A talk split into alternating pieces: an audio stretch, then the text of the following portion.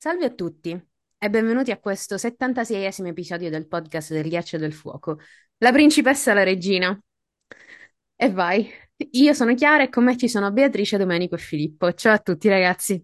Ciao. Ciao Chiara, ragazzi. Chiara Ciao aspettava ragazzi. una vita di, di- di mettere questo titolo, eh, quindi È ora sta, è bellissimo. brodo di giugno. Ragazzi, è Sono tipo... tre settimane che parliamo di questo Esatto, titolo. Tre esatto. settimane. Tre, raga, tre. Mm, Vabbè, Vabbè. Ah, non ditemi che non è fenomenale comunque, dai.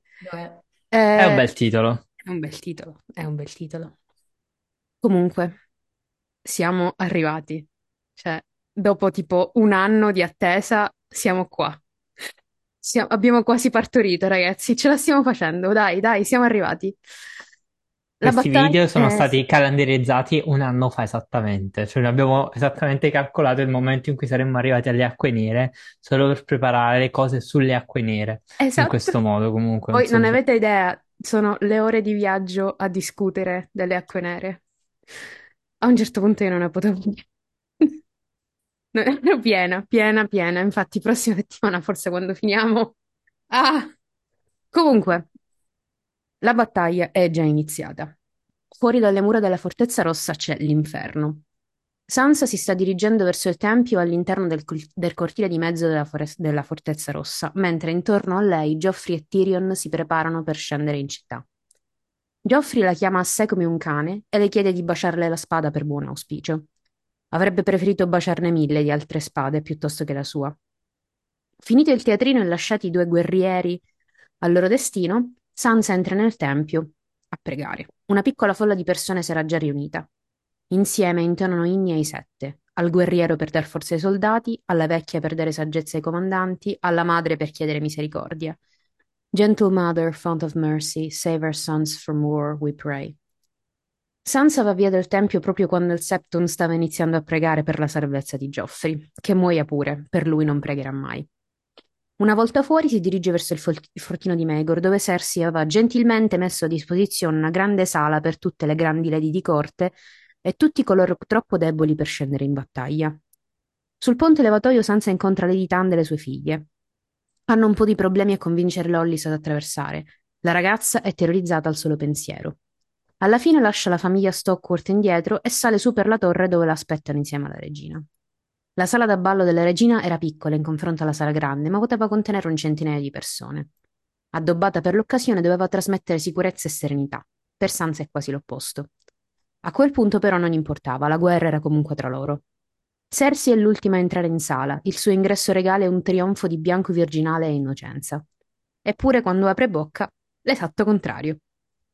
E lo dimostra per tutta la breve durata della sua permanenza, fra fiumi di vino e insulti a tutto e tutti, indistintamente dallo status sociale e titolo nobiliare. Il tempo passa tra cibo, vino, a- vino e canti a volontà. Gli unici che entrano ed escono dalla stanza sono i fratelli Kettleback che tengono la regina informata sull'andamento della battaglia, soprattutto hanno un occhio focalizzato su Geoffrey. E poi c'è Serling Payne. Questa facciata però non inganna né la regina né la principessa. Entrambe sono estremamente consapevo- consapevoli degli orrori che stanno avvenendo fuori, una più dell'altra. La differenza? Cersei è ubriaca e non presente a se stessa. Sansa è sobria ed estrefatta. Noi, per conto nostro, non possiamo far altro che ridere. Cersei si sbottona così tanto quasi da ammettere l'incesto. Racconta senza filtri la sua infanzia a Castelgranito con Jamie, minaccia Sansa di stupro, spiega che se mai Stannis dovesse vincere, le saranno le prime a crepare e afferma che sarebbe più facile sedurre un cavallo che Stannis Baratheon in persona. Tutto sensato, comunque. eh. Cioè, tu- tu- Assolutamente. Ha, ha ragione su tutta Ha la linea. ragione, però vabbè, ha ragione. Sansa non ha assolutamente idea di come comportarsi in questi casi e l'unica cosa a cui riesce a pensare è che se mai un giorno sarà regina, sarà esattamente, esattamente l'opposto di Cersei Lannister. Spoiler warning, parleremo di tutto e tutti, Game of Thrones, House of the Dragon, i cinque libri canonici, potenzialmente i capitoli inediti di The Winds of Winter, Il mondo del ghiaccio e il fuoco, Fire and Blood, Egg, eccetera, siete avvisati. Avvisiamo inoltre che tendiamo a non usare la traduzione italiana comune, le traduzioni saranno prevalentemente nostre. Siamo al 7 settembre del 299 dopo conquista. Sullo sfondo, la battaglia delle acque nere. Questo è lo scontro degli eserciti, lo scontro dei re. In realtà l'avanguardia di Stannis aveva già fatto la sua comparsa un paio di giorni prima, in Sansa 4, il 3 settembre.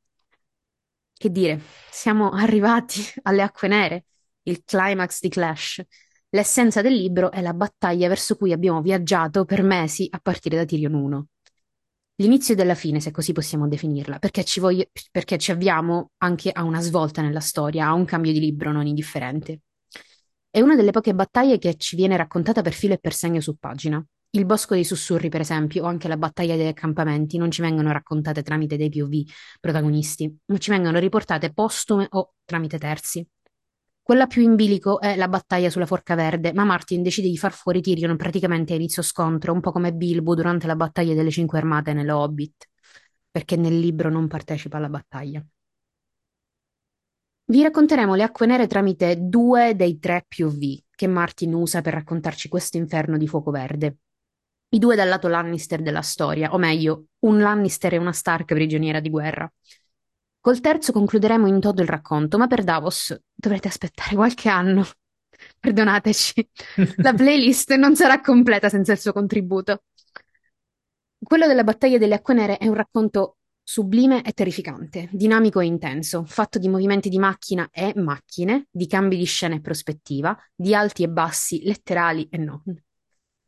Un'opera d'arte su carta, rappresentata abbastanza bene dalla serie TV, anche perché l'episodio fu proprio scritto da lui, da Martin, il 2x9, il Blackwater. Ovviamente ci sono delle parti bellissime da prendere e delle parti proprio da buttare nel- nell'immondizia, però di questo magari parleremo dopo. Attraverso Sansa e Tyrion leggeremo lo svolgimento della battaglia dall'interno e dall'esterno, dal lato del guerriero e dal lato della giovane Lady che è confinata tra le mura del castello assediato. Molto spesso nelle storie manca proprio questo punto di vista interno sulla- sull'altra parte della nobiltà esistente, quella statica e inutile, è inutile alla fisicità, fisicità dello scontro, ma comunque altrettanto importante per un prima e un post battaglia fondamentali per l'avanzamento della trama. Con Sansa vediamo appunto i primi fuochi dell'avanguardia nel fumo nero che ha ricoperto la capitale per giorni e gli albori del conflitto con l'uscita poco trionfale del re e del suo primo cavaliere dal cortile del castello reale. Più avanti con Tyrion faremo il bagno nel sangue dei soldati Baratheon. Due parole sui capitoli, due- sui capitoli in sé prima di iniziare l'analisi, perché davvero non c'è bisogno di un'introduzione a questa parte della storia, l'abbiamo praticamente introdotta abbastanza bene nei capitoli precedenti. Per descrivere la battaglia, Martin gioca molto sui suoni e sui colori. I suoni della battaglia, le preghiere dei fedeli e il silenzio del terrore del vuoto, dell'assenza di, di suoni. Il colore rosso degli standard di Lannister e del sangue che sarà versato, il bianco delle guardie reali di Cersei, le vetrate del tempio della Fortezza Rossa. Infine, se volessi definire questo POV che stiamo per, eh, questi POV che stiamo per affrontare con tre parole, userei queste, sono canzone, luce e contraddizione. Vi spiego brevemente il perché di ognuna di loro. Canzone. L'ovvietà per eccellenza. Siamo di fronte alla prima vera canzone, un inno scritto su pagina. Non è un inno qualsiasi, è l'inno della madre, una canzone di fondamentale importanza per Sansa, soprattutto in questi tre capitoli durante le Acque Nere. Non devo ricordarvi io che succede in Sansa 7. No, ve lo ricorderemo Ecco, noi con, con lungaggine di particolari, ma tra un po'. Tra un poco. Mm. Eh, la canzone assume diverse sfumature di significato a seconda dei contesti in cui è usata. Quindi in Sansa 5 avrà un significato leggermente diverso da quello che avrà in Sansa 7, anche perché cambia l'interlocutore, cosa fondamentale per la comprensione della scena stessa. Luce. Ci si confonde leggendo il capitolo sul tempo di ambientazione dello stesso. C'era Domenico che in Sansa 4 parlava appunto del fatto che il giorno si confondesse con la notte a causa dei fiumi dei, fuo- dei fiumi dei fuochi del Bosco del Re. Qua ci troviamo quasi nella stessa situazione, solo che i fumi sono molto più vicini e pericolosi e le stanze sono scure a causa della paura e non per la mancanza di luce. Altro elemento da considerare sono le luci che si riflettono sulla vetrata del tempio e poi le luci che si riflettono sulle armature dei soldati che sfilano verso la mischia. Queste sono le famose shadow on the wall e le armature sono quelle vuote del sogno di Bran, però va bene. Contraddizione. Questa è leggermente più complessa da spiegare perché ci si deve addentrare per bene nel capitolo per comprenderla. Mettiamola così. Le preghiere al tempio sono contraddittorie, così come contraddittorio è il silenzio della Fortezza Rossa, svuotata di ogni forma di vita e riempita di terrore e follia. Contraddittorio è anche l'invito di Cersei che fa controvoglia la sua parte, ma in fin dei conti è pronta a sacrificare tutto e tutti pur di non dare soddisfazione a Stannis. Contraddittorio è l'abito bianco mentre fuori è tutto verde e rosso. Insomma, nell'analisi vedremo meglio Tenete però a mente questa parola, ci sono anche delle chiare antitesi nel testo che lo rendono pieno, lo rendono vivo. Stavano cantando nel tempio tutta la mattina, da quando il primo segnale delle vele nemiche aveva raggiunto il castello. Il suono delle loro voci si mescolava al nitrito dei cavalli, allo sferragliere dell'acciaio e al gemito dei cardini delle grandi porte di bronzo, creando una musica strana e spaventosa. Bellissima sta parte, tra l'altro. Questo Mm. insieme di cose è molto molto bello. Sì, Mm-mm. Tra l'altro un incipit col botto, posso dirlo? Ci si, si sentono i suoni. Sì, Mm-mm. ma questo capitolo, questo capitolo e in generale tutti i capitoli di Acque Nere, mm, ci sono una serie di, cioè Martin ha, ha ormai escogitato una serie di stratagemmi per descrivere le battaglie abbastanza certi che funzionano benissimo. Sì. Cioè, come dicevi prima, mentre il Bosco di Sussurro e la Forca Verde sono complicate e non sa come rappresentare la battaglia, qui l'ha capito e vuole fare una cosa in grande stile. Cioè, si vede proprio che c'è un autore molto più maturo alla fine della seconda- del secondo libro degli auto- dell'autore che abbiamo conosciuto finora. Cioè, questo secondo me è la parte in cui viene fuori la saga che conosciamo, come la conosciamo. Sì, sì, questa è Sì. proprio l'essenza del, del- Sì, sì, sì, e da qui in poi, che Da diventa poi. i libri, i libri bellissimi, i libri bellissimi che ci hanno fatto innamorare. Sì, Sì, poi si vede che è anche molto rifinita come scrittura rispetto a alcuni capitoli precedenti e mm, come al solito molto cinematografica, ad ad esempio questo, questo inizio dove si sentono tutti i suoni, è proprio, mm, cioè ti crea proprio davanti agli occhi sì, l'immagine che è, vedresti. l- è Vero? proprio Mm. quell'inizio di film in cui si vede Mm, un cortile confusionario, pieno di persone che vanno a destra e a manca, ti passano davanti alla telecamera, tu non capisci perché ancora non hanno inquadrato il protagonista della scena, però ecco, ti si vede questa telecamera che va a fare il giro e poi Sì, magari sì, te lo sì. fa vedere, te lo fa vedere nascosto dietro qualcuno che passa da... cioè, mm, fantastica come idea. Comunque la, la dimensione che secondo me c'è anche, c'è molto quella del fumetto.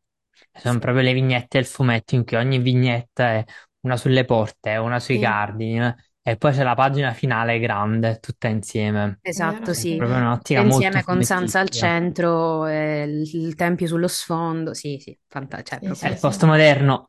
postmoderno. Pi- Bene, e Piparola abbiamo... anche il E Piparola postmoderno. anche qua. E Sì. Piparola anche Ops. qua. Ops, ops. Comunque, nel POV che più crede all'essenza di queste canzoni, le canzoni che già dalle prime righe fanno da padrone, ma che ne sta perdendo il gusto dell'ascolto e del significato, esse continuano ad essere cantate, continuano a essere figure centrali indiscusse nei momenti di massima tensione. Sansa ne diventa protagonista, al centro di un vortice da cui non può scappare, ma che dovrà di nuovo abbracciare con una consapevolezza e un'autorità nuove, una verità e una morale diversa.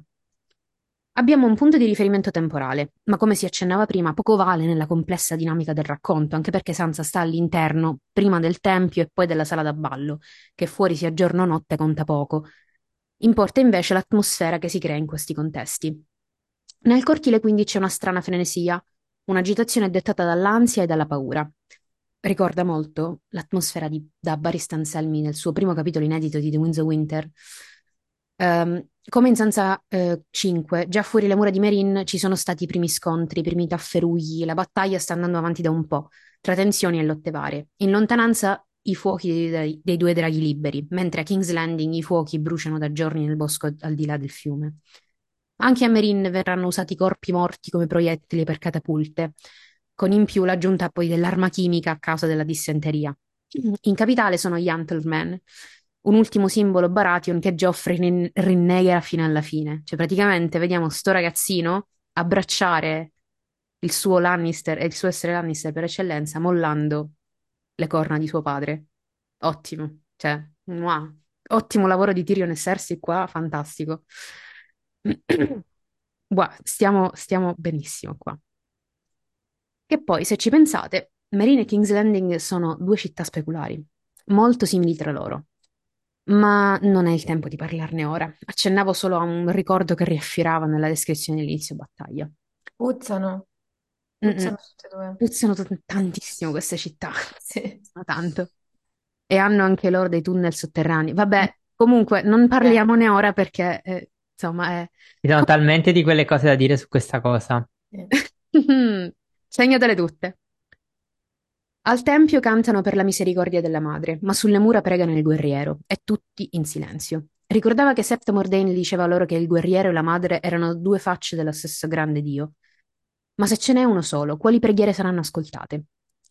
La fede dei sette viene ancora una volta messa in discussione. Sono sette volti, ma sono anche uno. Che differenza c'è allora? Se c'è un'unica grande entità, chi ascolterà? I soldati che chiedono la forza di distruggere il nemico o gli innocenti che chiedono pietà? E cosa succede se dall'altra parte pregano per le stesse cose? Gli dei ascolteranno l'una o l'altra parte? Sta di fatto che rimane il, rimane il dubbio. Non viene risolto. In questa istanza Sansa prega per non, per non, sentirsi sola, prega per avvicinarsi ai ricordi della di sua madre, per abitudine. Alla, prega alla fine, pre- perché alla fine non ha mai smesso di credere e non lo farà mai. Che questi dei siano vecchi o siano nuovi. Un'altra cosa interessante è appunto l'accenno a Septa Mordain e all'unica entità dei sette. Se è stato veramente così, se è stata la Septa a parlare per prima alle ragazze Stark di questa unica entità, non stupisce che poi Arya abbia molto rapidamente accettato il credo degli uomini senza volto, che abbraccia la dottrina e poi la moltiplica per mille. C'è da dire che Arya, al contrario di Sansa, ha completamente perso le speranze in qualunque dio, quindi per lei è stato molto più facile abbracciarne uno nuovo e più fresco. Poco dopo questo pensiero, Sansa osserva il re e i suoi cavalieri prepararsi per la battaglia. Ser Merin Trant tenne la cavalcatura di sangue per Geoffrey. Sia il ragazzo che il cavallo indossavano cotte dorate e piastre cremisi smaltate, con leoni dorati abbinati sulla testa. La pallida luce del sole incendiava gli ori e i rossi ogni volta che Geoff si muoveva. Luminoso, splendente e vuoto, pensò Sansa. Strappatosi il velo dorato dalle apparenze, Geoff si mostra appunto per quello che è, un essere vuoto e inquietante, sadico e senza alcun significato. Bambinesco a tratti, un falso re al contrario di Rob il coraggioso giovane re del nord. La vedremo metterli a confronto poco più avanti, poco sotto, con Rob che stravince il confronto sotto ogni punto di vista. Qua è un po' di Northern Pride che si proprio palesa in Sansa, così chiaro e puntuale, cioè proprio terribile.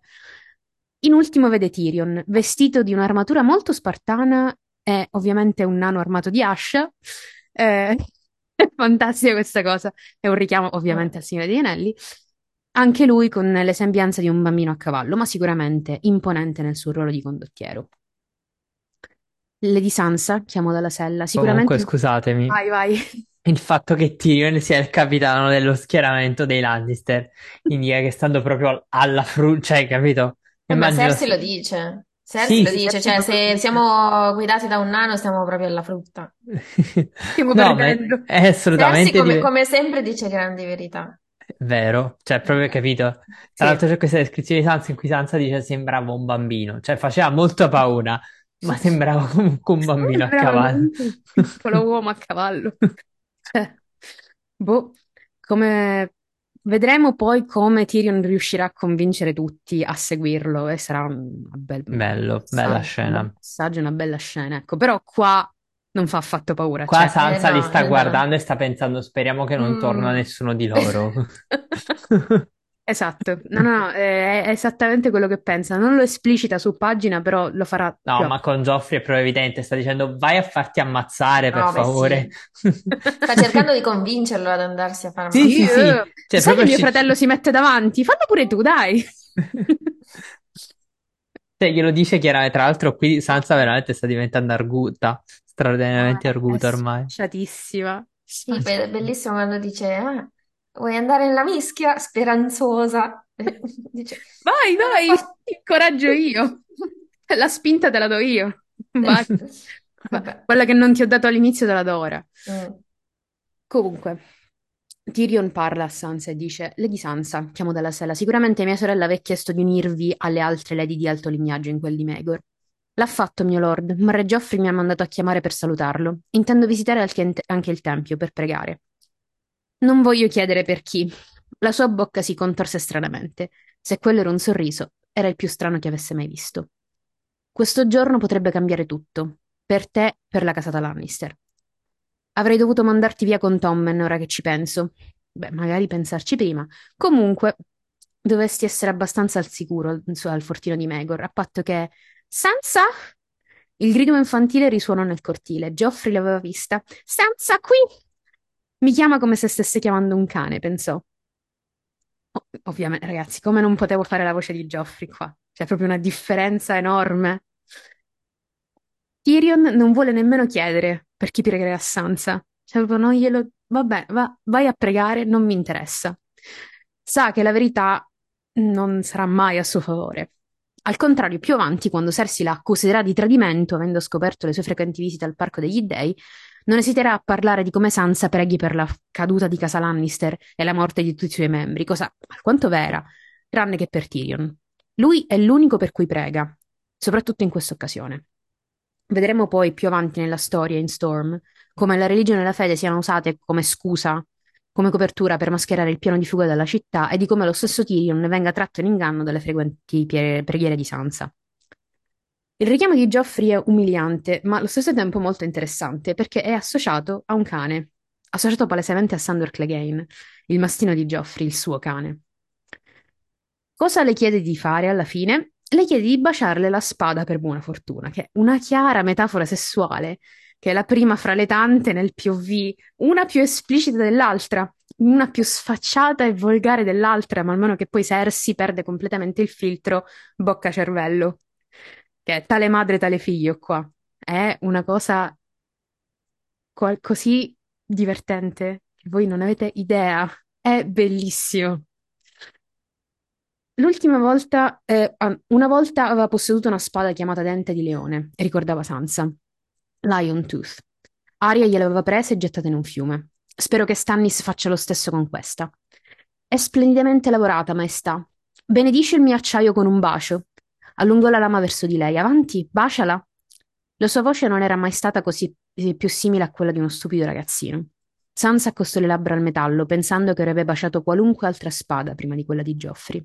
Il gesto però sembrò soddisfarlo. Inguainò la spada con la lama con un'occhiata.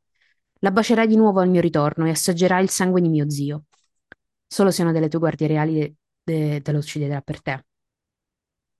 A proposito di spade, falsi ricordi e possibili non baci, Martin, tipo nel giugno di 22 anni fa, parla proprio di questo errore sul nome della spada di Joffrey e di come Sansa ricordi male il nome. Siamo quindi nel 2001. Eh, la faccenda della zampa di leone dente di leone invece è intenzionale, un piccolo tocco di narratore inaffidabile. Stavo cercando di stabilire che i ricordi dei miei personaggi non sono infallibili. Sansa sta semplicemente ricordando male, si tratta di una cosa di poco conto, sei l'unico infatti che l'ha notata, ma che doveva servire a gettare le basi per un vuoto di memoria molto più importante. Vedrete in A Storm of Swords, nei volumi successivi, che Sansa ricorda che il mastino l'ha baciata la notte in cui è venuto nella sua camera da letto, ma se osservate bene la scena non lo farà mai. Questo alla fine avrà un significato, ma per ora è un tocco discreto che la maggior parte dei lettori potrebbe non cogliere. Chiuso. Lui è il narratore inaffidabile. Dico solo una cosa. Vai.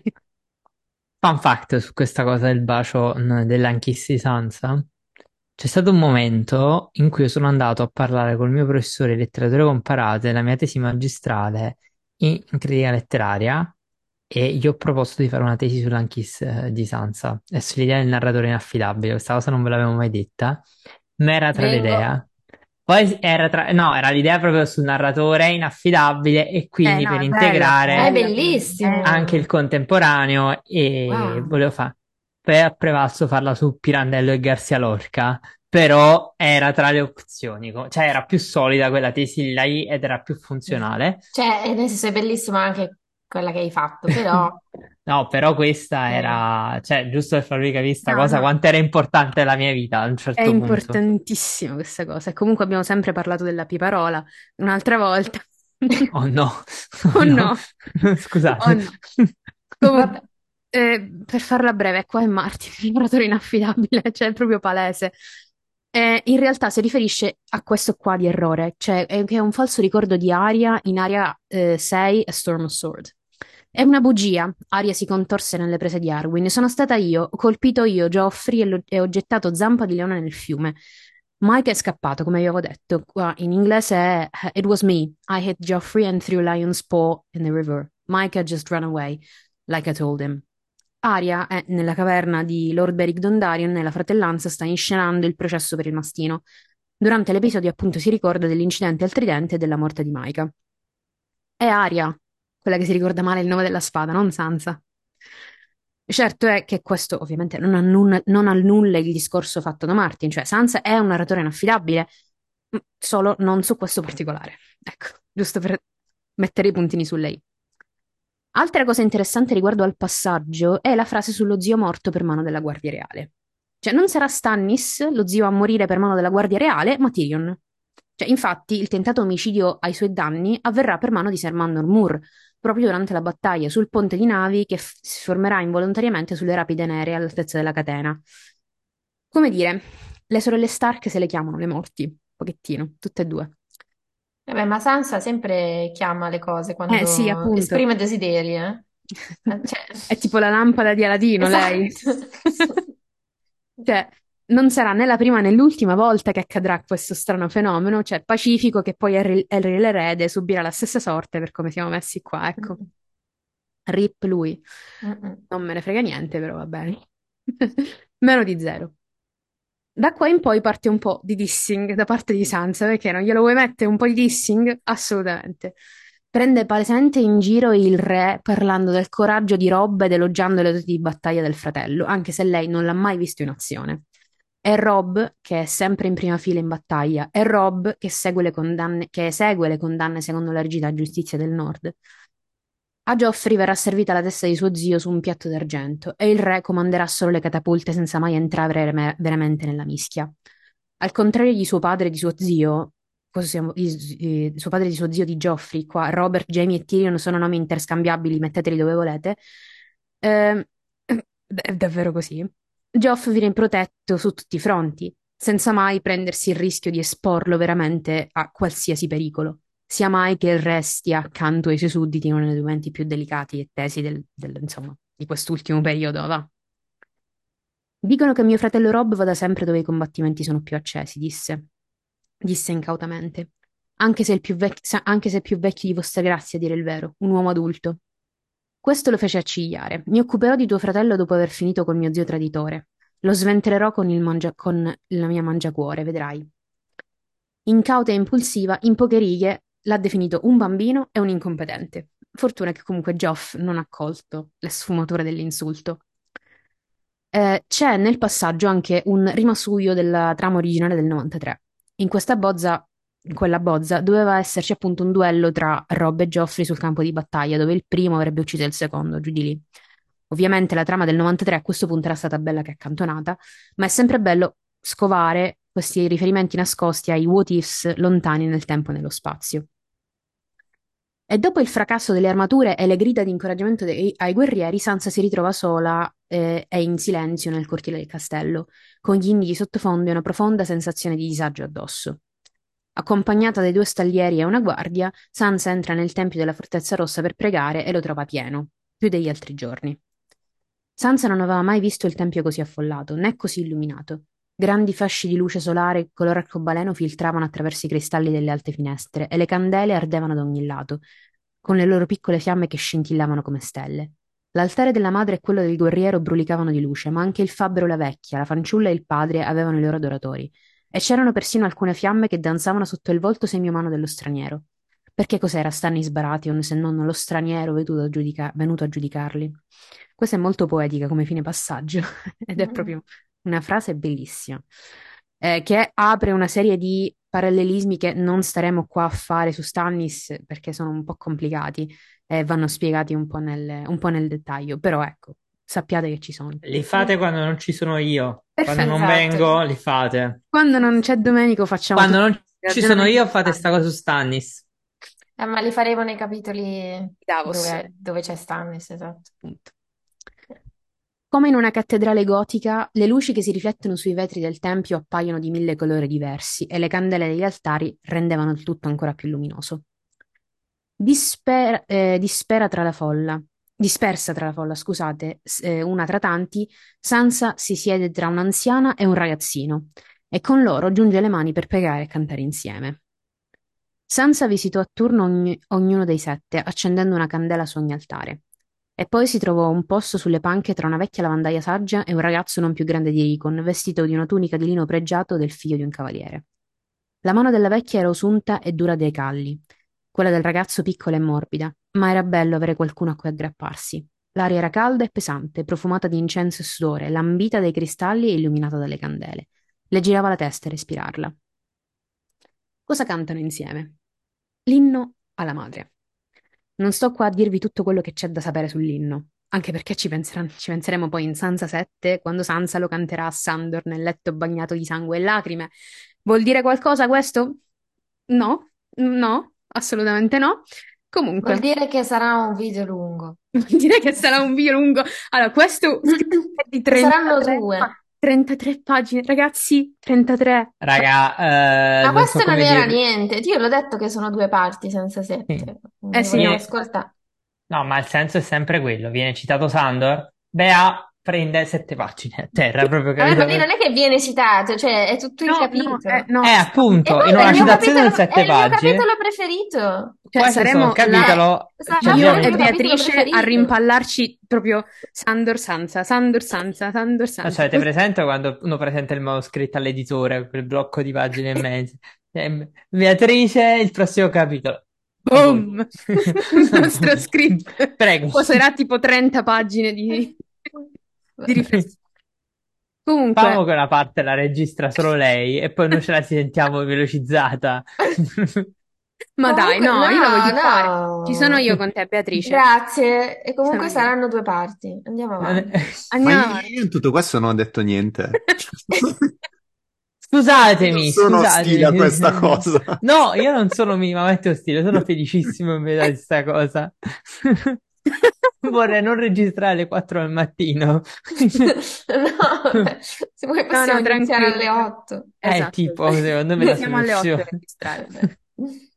Comunque, l'inno alla madre prima ve lo, ge- ve lo leggerò in inglese perché è molto bello. Tra l'altro, se su YouTube andate a cercare delle versioni dell'inno della madre, magari Filippo manderà qualche link, eh, eccetera, che vi faremo ascoltare, magari, perché sono deliziosi. L'inno alla madre.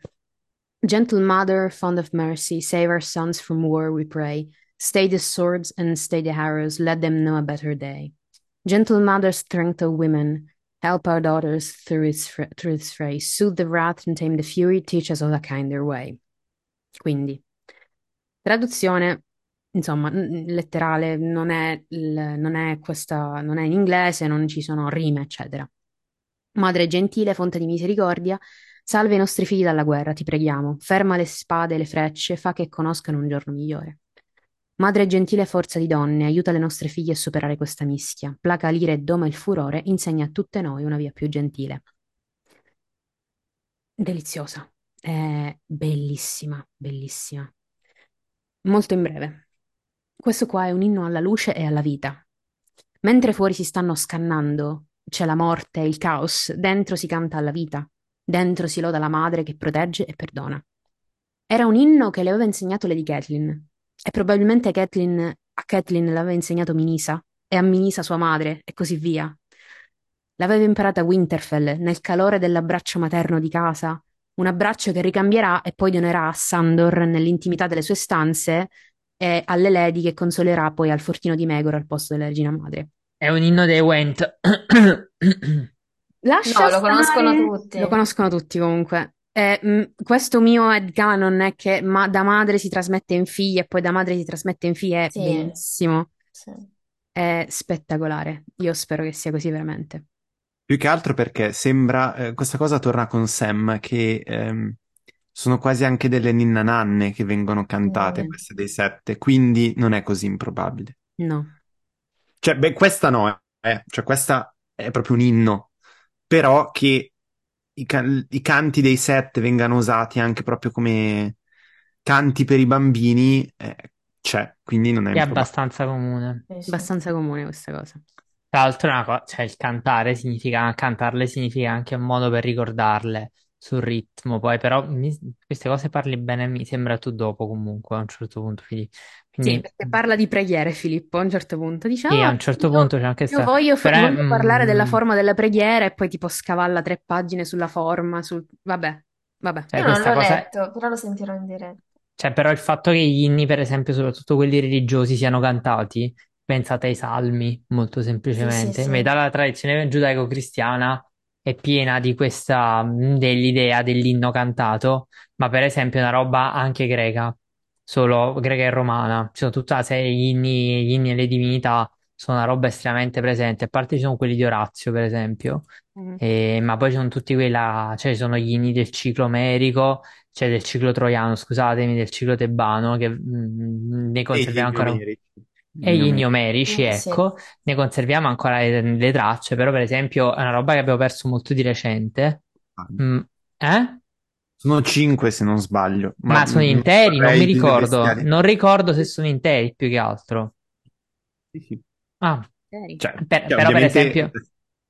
Vai, adesso non vai. so esattamente quale sia la situazione della tradizione degli inni omerici, però mm, ci sono, eh. No, sono convinto che qualche crux c'è, però eh, al netto di ciò, quello che volevo dire è che per esempio una cosa che noi abbiamo perso relativamente a molto poco, perché fino al Concilio Vaticano II una parte della messa era comunque cantata, gli inni erano cantati, i salmi erano cantati, e... ma per dirvi c'è Manzoni, gli inni sacri di Manzoni, Sì, sì. che sono la cosa più noiosa del mondo e che ha affetto generazioni studenti, però tipo la Pentecoste, l'Ascensione, gli inni sacri di Manzoni sono concepiti per essere cantati, molto semplicemente. E hanno una composizione autoriale anche molto forte, quindi non è una cosa così assurda e così medievleggiante se ci pensiamo. No, no, ma buttandola Mm. tipo su, su- molto su- sul, sul terreno, su- Sì, sul profano, si canta perché si ricorda meglio la eh, canzone. Certo, perché esatto. comunque se è tutta Perché tradizione sono tutte orale, tradizioni orali, eh, anche perché dico, non sapendo leggere, ovviamente. non leggi dal libro della messa. I preti cantavano perché non sapevano leggere, quindi... Vabbè, io mi sento un sacco di imbarazzo a dire queste cose perché so che siamo pieni di grecisti comunque, quindi ho paura sempre che mi taglino la testa sul patibolo. Però ecco, Però ragazzi, eh, il siate gentili con nomos, noi, siate il gentili. nomos, le leggi nell'antica Grecia nascono come forma cantata, Mm. perché se le canti le ricordi, c'è tutta la società orale dei primi secoli è fatta in questo senso. Per esempio, quello che conosco meglio è che la società romanza, il sistema cortese, certo. Erano Mm. medievale, è Sì, sì. tutto così, cioè sono tutta roba che si canta, esiste la cantata. partitura, mo- c'è tutte, c'è di alcune tipo di Calenda Maya, per esempio di Mhm. Rimbaud de Vaqueras, conserviamo ancora la partitura musicale in quel caso, Sì. delle- che è una partitura di estampida, perché erano partiture standard e poi si riutilizzavano su più componimenti, comunque veniva- venivano fuori, per cui molto interessante che il testo si ricordi. Comunque, tranquillo, ti tranquillizzo, ti salvi dal patibolo, perché è, è vero. È vero? No, Ok. Più che ho pensato... ma quello dopo ne parlo in effetti, quindi No, ne eh, parlane dopo, facciamo così. formularità e Eh, quindi sì. aiuta a ricordare. Sì, sì, Però sì, no, ma parliamo al di là dell'epiteto formulare, era proprio la parola nomos. Ho detto, Madonna, aspetta, ora è il nomos questa cosa, perché mi ricordo che il nomos è la legge, ma non mi ricordavo se atavicamente avesse lo stesso significato. Non è il nome originario della legge, però ci Eh, è un gran problema. ok, ci hanno detto Dio, mo ammazza. Allora, dopo questa bellissima parentesi su- sulla società, eh, fermiamoci un attimo e riflettiamo sul ruolo di madre e che cosa significa questo per Sansa e come questo sia prepotentemente presente, soprattutto qua e da ora in poi, per sempre e comunque. In Sansa 4, fino alla fine della storia, per come la conosciamo oggi, la prospettiva della maternità è sempre stata e sempre sarà un'ombra che Sansa si porterà e si porta dietro finché la questione non sarà risolta in un modo o nell'altro, che sia esso una risoluzione simbolica o letterale. Sebbene la scelta sia importante per Sansa, anche se a questo punto in Clash non la esprime necessariamente ad alta voce, alcuni aspetti della maternità e possibili foreshadowing da parte di Martin sembrano essere quasi completamente istintivi, cioè questi istinti materni per Sansa, completamente naturali. Spicca quindi la scena nel tempio durante la battaglia, quando tutti, tutti pregano la madre. Sansa visita ciascuno degli altari e accende una candela anche per il volto semi-umano dello straniero e procede a cantare l'inno della madre con le altre persone le, ri- le riunite, ricordando allo stesso tempo come sia stato proprio sua madre a insegnarle l'inno. Mm, Sì, eh, stiamo un attimo su questo tema della maternità, che mm, in relazione a Sansa generalmente viene discusso mm, con riferimento a Sweet Robin, quindi diciamo a- ehm, ai suoi capitoli da Fist for Crows in poi. Ma in realtà è già da Clash of Kings che iniziano questi riferimenti che sono anche piuttosto numerosi, e in primis questi due che troviamo in questo capitolo, cioè eh, l'inno alla madre, che qui appunto Sansa canta con tutta la città, ma poi in Sansa 7 tornerà cantandolo da sola per Sandor. E altra- la seconda è il suo posizionamento nel Sept, perché diciamo Sansa appunto si piazza tra una vecchia e un bambino, che quindi sono diciamo la rappresentazione plastica della eh, crone, cioè della vecchia eh, dei sette, e della maiden, cioè della fanciulla. Eh, Sansa fece visita a ciascuno dei sette uno dopo l'altro, accendendo una candela ad ogni altare, e poi si trovò un posto sulle panche tra una vecchia lavandaia rugosa e un bambino non più grande di Ricon, abbigliato con la raffinata tunica di lino dei figli dei cavalieri.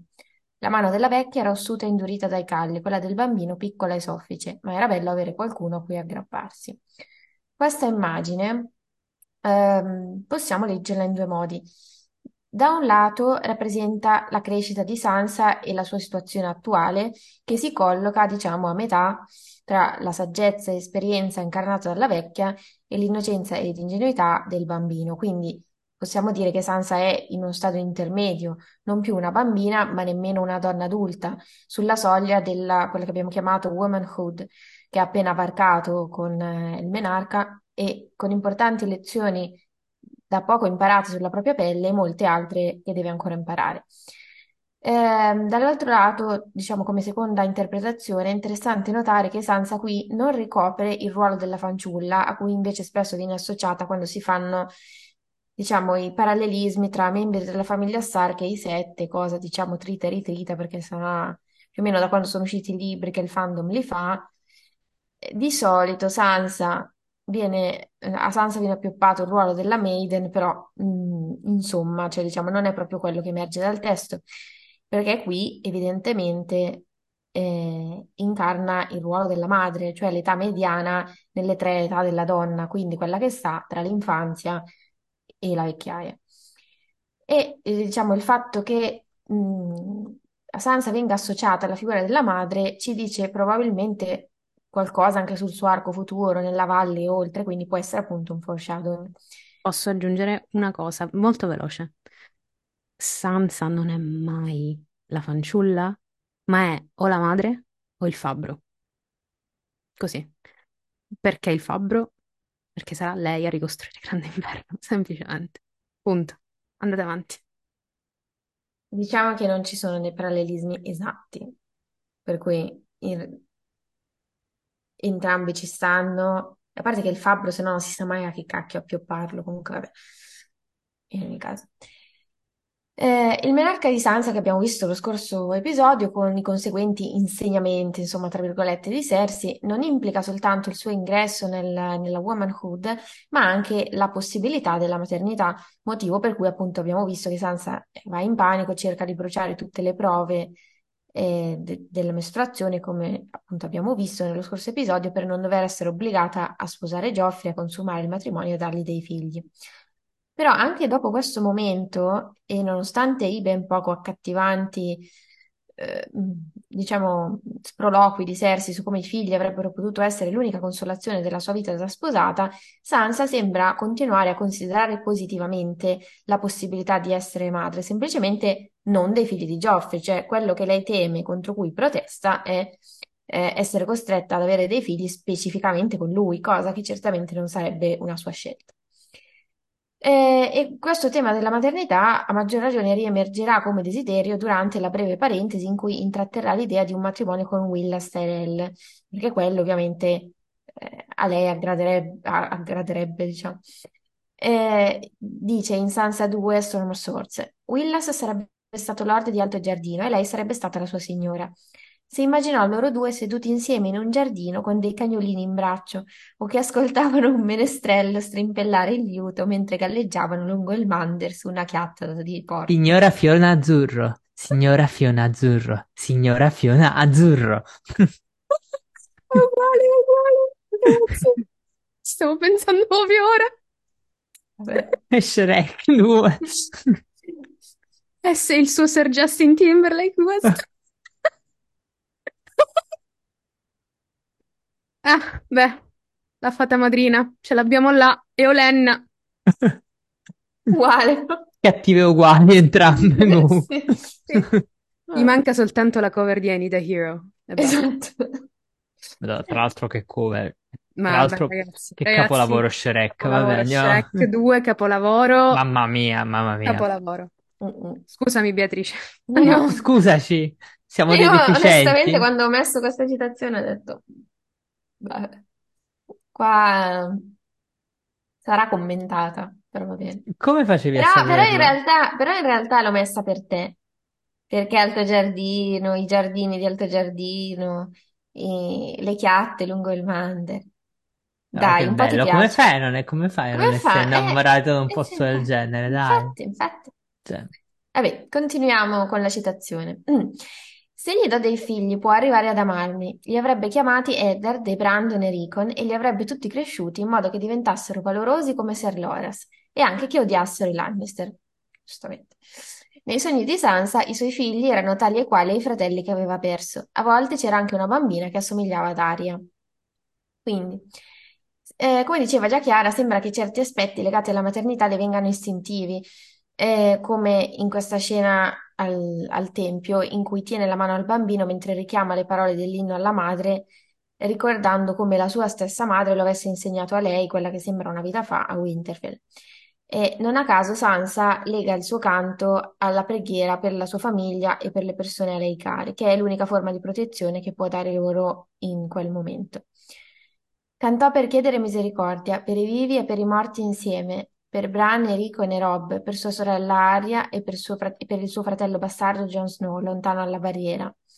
Cantò per sua madre e suo padre, per suo nonno Lord Oster e suo zio Edwin Tully, per la sua amica Jane Poole, per il vecchio ubriacone Re Robert, per Septa Mordane, Ser Dontos e Jory Cassell e Maestro Luin, per tutti i coraggiosi cavalieri e soldati che sarebbero morti quel giorno e per i bambini e le mogli che li avrebbero pianti.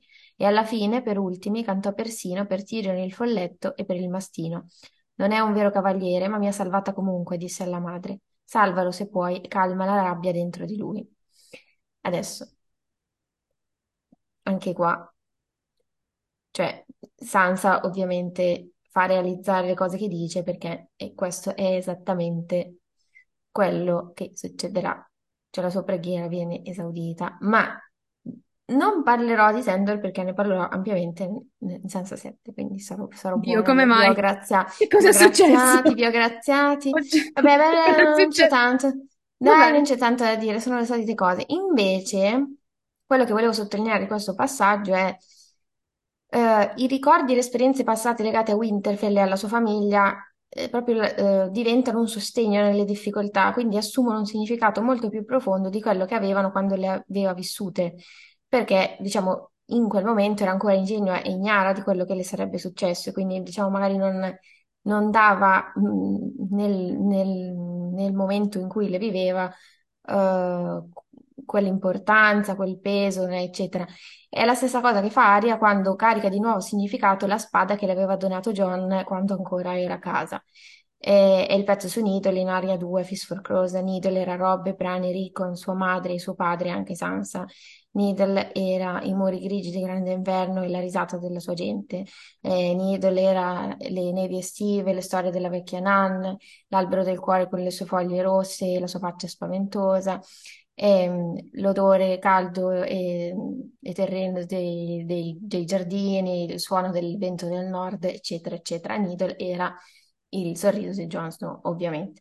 È la, è la stessa identica cosa che fanno le due sorelle a specchio, cioè eh, riprendono i ricordi di casa e, eh, come dire, li richiamano nei momenti di maggiore difficoltà e vi- ci si aggrappano sostanzialmente.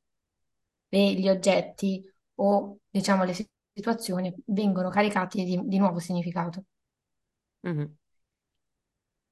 E quindi è evidente come Sansa sia maturata, arrivando anche a ricordare anche persone che sarebbero state lontane dal pensiero della Sansa che avevamo conosciuto a inizio Game of Thrones. Infatti qua ricorda, eh, prega anche per i servitori dell'entourage degli Stark, diciamo la, la Sansa iniziale non l'avrebbe mai fatto perché appunto abituata al divario sociale tra nobili e non, no?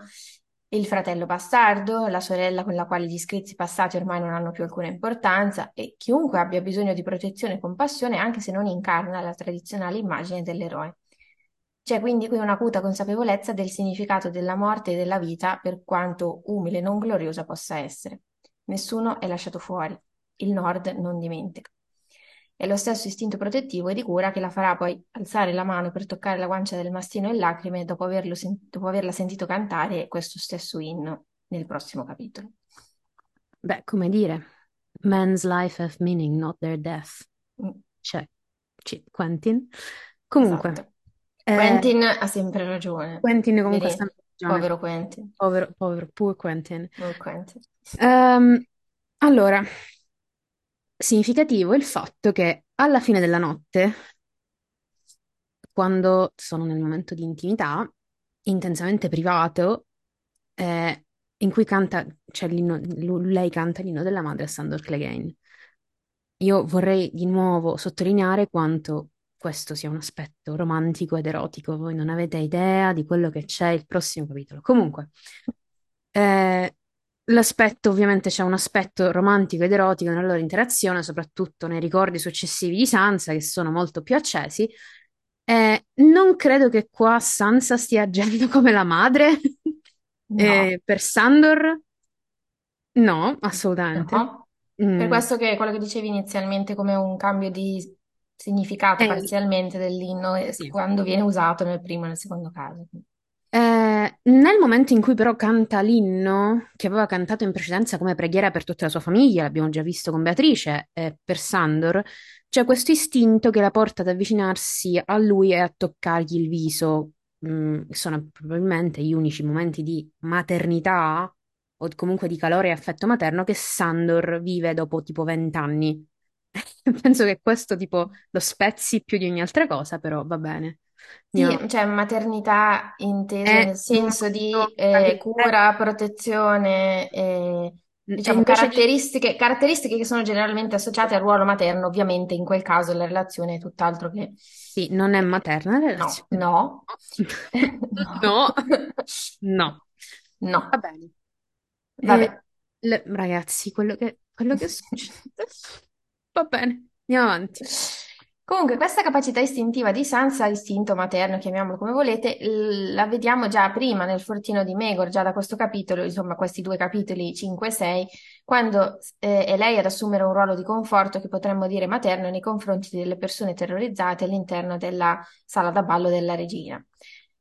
Ehm, dirà poi eh, in Sansa 7 che è il, il capitolo in cui si conclude la, diciamo, la, la- la scena al fortino di Megor, molti bambini stavano piangendo, riescono ad annusare la paura.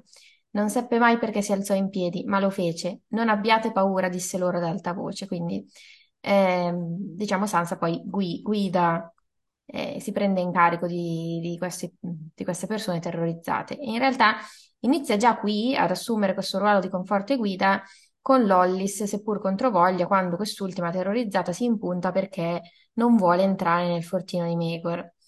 Sansa le parlò gentilmente: Saremo tutte protette tre volte tanto all'interno e ci saranno cibo e bevande e anche canzoni. Tra l'altro, qui un netto contrasto tra Sansa e Shae, perché Sansa è ancora capace di gentilezza ed empatia nonostante la fatica e la paura della sua condizione di prigioniera, mentre la seconda, cioè Shae, trasformata dalle sue esperienze di sofferenza in una persona incapace di provare pietà per chi non riesce a, farsi- a farcela da sola, come appunto Lollis. E tra l'altro che la sorte di Lollis avrebbe potuto per poco essere quella di Sansa se Sandor non l'avesse salvata durante le- la rivolta del pane, rende questo incontro ancora più toccante. Comunque, questo ruolo che eh, Sansa va ad assumere è, in questi due capitoli è quello che in teoria aspetterebbe a Cersei. Ma Cersei di fatto si rifiuta di svolgerlo, nonostante abbia dovuto convocare le, le nobildonne nella Queen's Ballroom, perché è quello che ci si aspetta dalla regina, lei lo spiega. Ma poi non lo fa, cioè predica bene, razzola male, tipico Cersei. Tant'è che in questa scena è proprio lei ad essere descritta con colori e immagini legati alla Maiden, quindi in un abito bianco ed etereo, con i capelli lunghi e sciolti da donna non sposata. Un'associazione insolita per lei e che delinea un netto contrasto con i suoi toni sarcastici, il suo parlare di stupri, della sessualità come arma, eccetera. ma che trova la propria giustificazione appunto nella rinuncia di Cersei al ruolo materno in questo frangente. L'abito di Cersei era di lino candido come la neve, bianco come i mantelli della guardia reale. Le sue lunghe maniche frappate mostravano una fodera di satin dorato. Una massa di luminosi capelli biondi ricadeva sulle sue spalle nude in voluminosi riccioli. Attorno al suo esile collo era appesa una catena di diamanti e smeraldi. Il bianco la faceva sembrare stranamente innocente, quasi virginale. E il fatto che Sansa assuma il compito che spetterebbe a Cersei è generalmente, e giustamente, perché comunque sono d'accordo, visto come un foreshadowing del suo futuro comportamento da regina. Però al contempo, cioè, diciamo, co- come spesso, eh, diciamo, le cose hanno più di un significato ed entrambi sono corretti, quindi al contempo può anche essere letto come un esempio delle sue doti materne che emergono in questo caso nella sfera pubblica e quindi un foreshadowing anche di quello che potrebbe accadere in futuro in questo senso. E qui veniamo al rapporto con Sweet Robin, perché effettivamente è centrato sul tema della maternità. Ehm, allora, ne parleremo meglio sicuramente nei capitoli di Feast e nel capitolo dei Winds, ma sarebbe ben strano che Martin ci mettesse davanti un bambino che ha svariati problemi che dipendono in buona parte anche dal malsano rapporto con la madre, soltanto per, per dargli una figura materna che contribuisce ad ucciderlo. Questo lo dico per chi pensa che Sansa permetterà effettivamente a Dito Corto di avvelenarlo fino alla morte. Spoiler, no. Allo stesso modo, avrebbe poco senso mm, inserire questo simbolismo legato alla figura della madre nei capitoli di Sansa per poi farla comportare in modo opposto a quello che sarebbe il comportamento di una madre.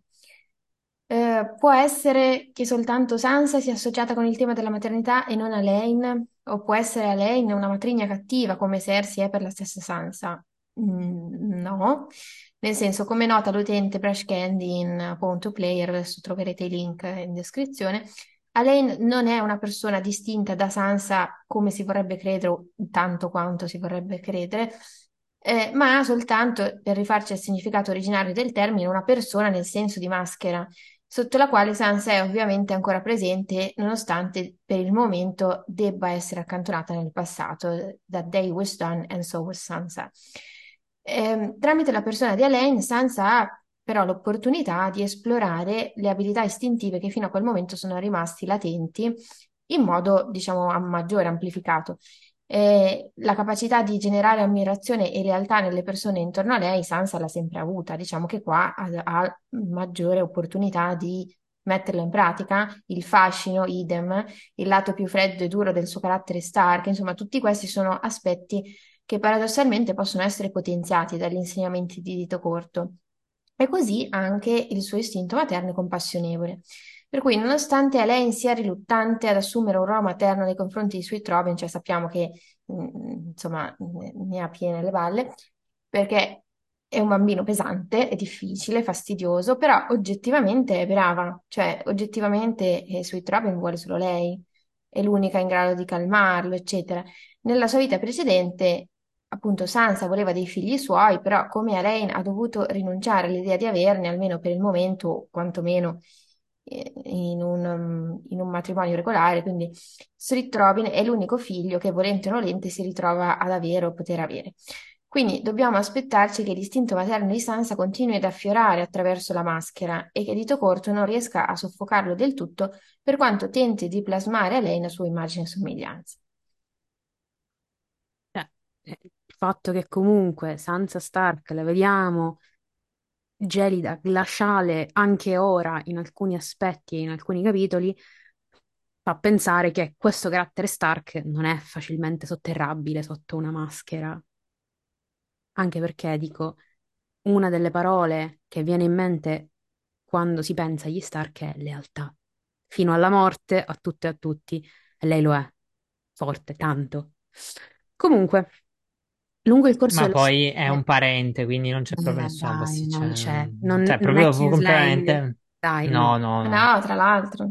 tra l'altro. Però, vabbè, non è King's Lane, comunque. No, no. Lungo il corso della storia, Sansa ha ovviamente cambiato idea sulla questione, eh, su- sulla maternità, quindi. Sembra essere disillusa al punto da dire che sulla maternità, sul- su- sullo sposarsi, sul matrimonio, eccetera, sembra essere disillusa al punto da dire che non desidera sposarsi Il pensiero quasi la disgusta perché sente che nessuno la amerà per se stessa, ma solo per le sue pretese e la sua eredità. Ora, non credo che ci si possa allargare più di tanto, nel senso che c'è da fare i conti col suo comportamento con Sweet Robin, come abbiamo detto in precedenza con Beatrice, e tutto quello che segue durante la sua storia nella valle. Però ecco, è una cosa di cui parleremo dopo. Detto questo, continuiamo col capitolo. Sansa conosceva la maggior parte degli inni e seguiva quelli che non conosceva come meglio poteva. Cantava coi vecchi, coi vecchi servitori e le giovani mogli ansiose, con le serve e i soldati, coi cuochi e i falconieri, coi cavalieri e i fanti, con gli scudieri e le ragazze delle stalle, le madri che allattavano. Cantò con chi era dentro le mura del castello e con chi ne era fuori, cantò con tutta la città. Cantava per la misericordia, per i vivi e per i morti, per Bran, Robb e Rickon, per la sua sorella Arya e per suo fratello bastardo Jon Snow, lontano sulla barriera.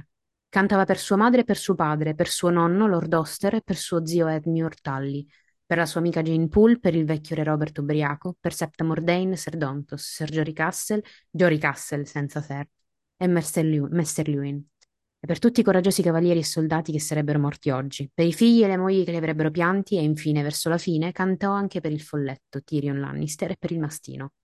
Non è un vero cavaliere, ma mi ha salvato lo stesso, disse alla madre. Salvalo se puoi, e doma la rabbia che c'è in lui. In inglese, He is not true knight, but he saved me all the same, he told the mother. She told the mother. Save, me, save him if you can and gentle the rage inside him. Così dolce questa preghiera, quasi mi sciolgo, mi viene il diabete. Tra l'altro qui ci sono tutta una serie di assonanze, Sì, cioè sì, linguisticamente cerchia- cercate in un determinato modo. In inglese, Inglese, in inglese rende molto di più Bellissima, questa sì, parte. infatti vabbè, noi l'abbiamo letto in traduzione, ma in realtà andrebbe letta non in... rende assolutamente. E Poi qua appunto c'è che si scelga lo stesso Gentle per eh, Gentle the Rage. Gentle Mother, Gentle Eh, vabbè. Inside, vabbè. Va bene. Allora, c'è Filippo che qua a un certo punto ha fatto un appunto, dice prega per Esther e prega per De- Red- Cioè, c'è scritto Oster Tully e è spuntata una nota di Filippo. Così, dal nulla, dice In realtà prega- non è su di loro. Eh perché no, non è su di loro. no, non è su di No. loro. È il Però sui fatto, tagli. esa- cioè il fatto che eh, inconsciamente, inconsciamente da parte di Sansa, inconsciamente da parte di Martin, però inconsciamente manca una preghiera per Lysa e per Sweet Robin, visto che stiamo parlando di loro. Eh, Mm, Perché è come se non facessero parte in fondo ancora e su Liza non so se mai ehm, entra a farne parte, su Sweet Robin sì, è quello che stavamo dicendo, nella sfera allargata, diciamo, del- degli affetti. Non penso sia perché Oster e Edmure sono coinvolti nella guerra e Liza no, perché qui è una preghiera generalizzata alla sua famiglia, poi ai morti e poi a chiunque è coinvolto in guerra. Quindi niente, c'è un appunto così mm, che lascio lì. Non so voi cosa, cosa ne pensate. no, secondo me per la Lysa specialmente è proprio un tagliarla fuori dalla vita dei tagli. Non è, non è di famiglia, non è più di Sì, famiglia. il fatto che si è tagliata fuori e sicuramente questo rispecchia, diciamo, come Catherine ha cresciuto Sansa, nel senso, è vero che Sansa non so quanto possa aver visto nel nonno né, né Edmure sostanzialmente, però evidentemente erano sempre presenti nei magari racconti o riferimenti di Catherine, ne parlava, eccetera. Banalmente è possibile che lei abbia sentito la madre leggere delle lettere di Edmure. Esatto, cioè comunque ci- c'erano dei rapporti o comunque eh, c'era un parlarne magari normale, quotidiano da parte di Catherine, con Liza no.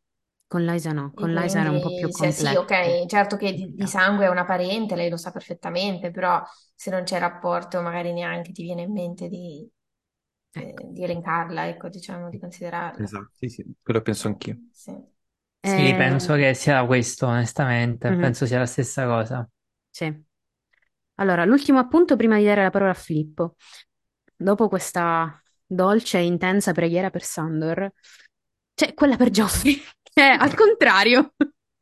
durissima e molto schietta e dice fa che il coraggio venga meno e che ogni uomo lo abbandoni. È tipo, mandalo a fanculo, basta, fa che la sua ascia gli cada sui piedi e non si riprenda più, tipo. Divertente questo contrasto, super vicino tra l'altro, perché dice, oh mio Dio, Sandor, vabbè anche per Tyrion, però Joffrey no, che schifo, basta. Cioè è proprio così, da una parte all'altra. Sì, tra l'altro è molto bello perché in realtà lei eh, fa proprio il contraltare a tutte e tre le preghiere che vengono fatte dal Septon. Sì, Cioè, eh, sostanzialmente il Septon dice, ehm, diciamo, prega il, il fabbro per dare forza al suo scudo e alla sua spada, il guerriero per dargli coraggio e il padre per difenderlo. E lei dice, Let his sword break and his shield shatter, cioè che la sua spada si rompa e il suo scudo vada in mille pezzi, che è appunto il contrario di, eh, della preghiera che, che fa il, insomma, il Septon allo Smith. E poi Let his courage fail him, anziché eh, al Sì, guerriero dargli esatto, coraggio, sì. e poi anziché eh, che il padre lo difenda, ma che tutti gli uomini lo abbandonino. Quindi, sì, è molto bello anche questo ritmo ternario che fa qua. Sì, Mm. diciamo che è proprio una ripicca, Sì, cioè sì. proprio si vede, tu no, tu no. Sì. Poi appena sente parlare di Geoffrey dice, ah basta, prendo e me ne vado, ma proprio con Finito, aria. finito. È un comportamento molto da Aria, devo dire la verità. Sì, sì. Cioè, no, no, io questo non lo voglio sentire e me ne vado. No, Vabbè. Maria, non lo accetto. No, Maria, non va per No, me. ma lei è evidentemente piena qui, cioè nel senso che non ce la fa proprio neanche a pensarci più a Geoffrey, e Sono piena. materialmente. Proprio Anche perché poi ci sarà una fase diversa dopo, in cui lei comunque sta a corte e li odia, ma qui è probabilmente la fase in cui lei è più esposta proprio a Geoffrey. Cioè Geoffrey che la chiama Sansa, vieni qua, e da questa prima parte fino alle Acque Nere, quindi fino a che regge il fidanzamento tra i due. Per lei è un supplizio, lei è veramente piena rasa, ma si vede proprio anche nel modo in cui lo tratta, la prima scena anche. Allora, adesso and- andrò un po' a toccare qualcosa che è anche già stato detto. Beh, allora, come abbiamo detto anche finora, mh, Sansa 5 è un capitolo di canto e di preghiera che si fondono meravigliosamente insieme nell'inno della madre. Infatti, poi sì, se riusciamo, vi mettiamo magari il link a qualche versione del- dell'inno perché sono veramente, veramente belle. E già si è sentito quando l'ha letto Chiara la differenza, come suona in inglese. Allora, all'alba della battaglia il canto non può essere che un canto di preghiera e la preghiera per avere più forza ricorre al canto. Allora, si tratta di un argomento che io trovo particolarmente interessante e che apre la porta a numerose riflessioni, quello della preghiera e del canto in Asoyaf, e in particolare per quanto riguarda il culto dei sette dei. Adesso apro e chiudo una parentesi in maniera rapidissima, perché a differenza degli antichi dei, anche di altre divinità, i nuovi dei sembrano assistere indifferenti ed impotenti alle vicende umane. Le preghiere che vengono rivolte loro sembrano rimanere inascoltate e la fede mh, in loro ridotta ad uno strumento di potere, uno dei tanti del gioco dei troni. È o non è così? A questa domanda, a mio modo di parere, non c'è risposta, mh, come non c'è risposta per le religioni del mondo reale, perché la religione dei sette è quella che si avvicina di più ad una religione, eh, diciamo, reale. Eh, di questa questione, però, appunto, non vorrei parlare ora, ma in altri capitoli di Sanso, ancora meglio quando arriviamo a, eh, a Catelyn. Ciò che vorrei fare invece, diciamo, è questo breve excursus che c'entra sì e no mh, con il mondo di Martin, ma che penso comunque sia interessante da, da trattare, un argomento interessante di cui parlare. E le questioni sono due, in sostanza. Il valore della preghiera pronunciata, in particolare pronunciata a voce alta, e l'opposizione fra la preghiera pronunciata a voce alta e quella invece sussurrata o pensata. E per semplicità partiamo dalla seconda e dal passaggio del capitolo di cui si diceva ora. Ma quando il Septon salì in alto e invocò gli dei per proteggere e difendere il loro vero e nobile re, Sansa si alzò in piedi. Le navate erano stipate di persone.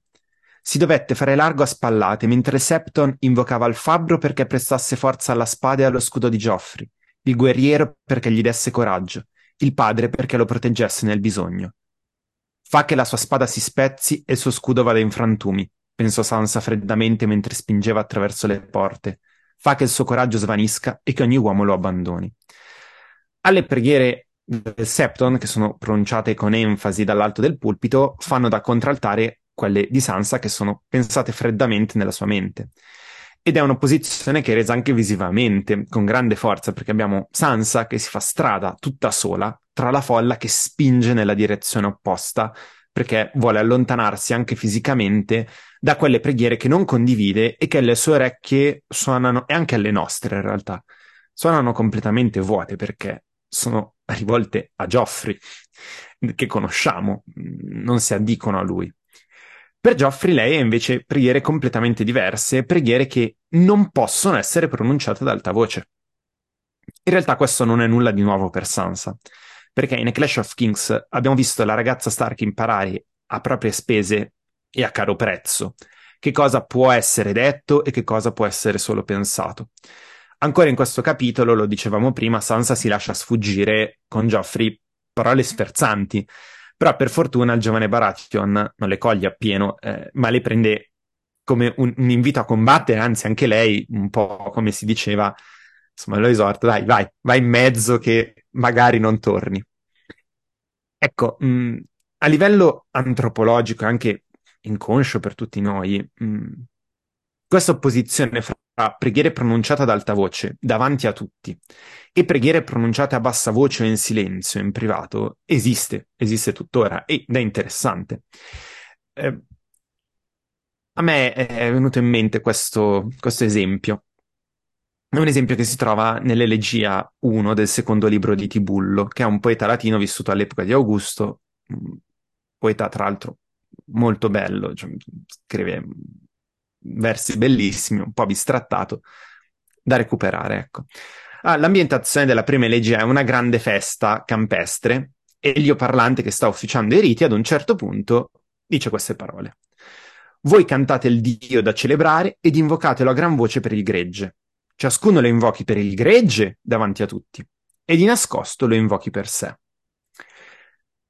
La preghiera segreta, in questo caso, è una preghiera d'amore. Infatti poi Lio Parlanti dirà, beh, alla fine lo invochi anche per se stesso davanti a tutti perché è un momento di festa, quindi queste cose si possono anche dire. Però la questione in fondo non cambia. Ci sono preghiere che possono essere dette ad alta voce e sono quelle pubbliche che vanno bene per tutti e le preghiere private che riguardano i propri desideri che invece rimangono nel privato. E quindi le preghiere per la sconfitta e la morte di Geoffrey ovviamente sono preghiere che non possono essere pronunciate ad alta voce, ma soltanto formulate nella propria mente o al più nel parco degli dei della Fortezza Rossa. E questa è la questione che tornerà nel capitolo successivo, ci arriviamo dopo, quando Cersei metterà alle strette Sansa, accusandola di pregare nel parco degli dei per la sconfitta di casa Lannister. La preghiera più sincera è quindi quella più segreta, quella che non si può ripetere ad alta voce per non rivelare i propri desideri e le proprie speranze. Ah, la seconda questione invece adesso mh, mm, è quella un po' più avulsa dal contesto rispetto alla prima e risiede nell'importanza di pronunciare una preghiera, cioè di darle espressione fisica. Avulsa sì, però poi adesso che ci riflettevo, neanche così tanto. Allora, per noi che siamo abituati a pensare, eh, diciamo, scripta manent verba volant, quindi che sia lo, ciò che è scritto che rimane, eh, non è facile capire quanto per l'uomo antico e non solo, in realtà, fosse invece potente e significativa la parola pronunciata.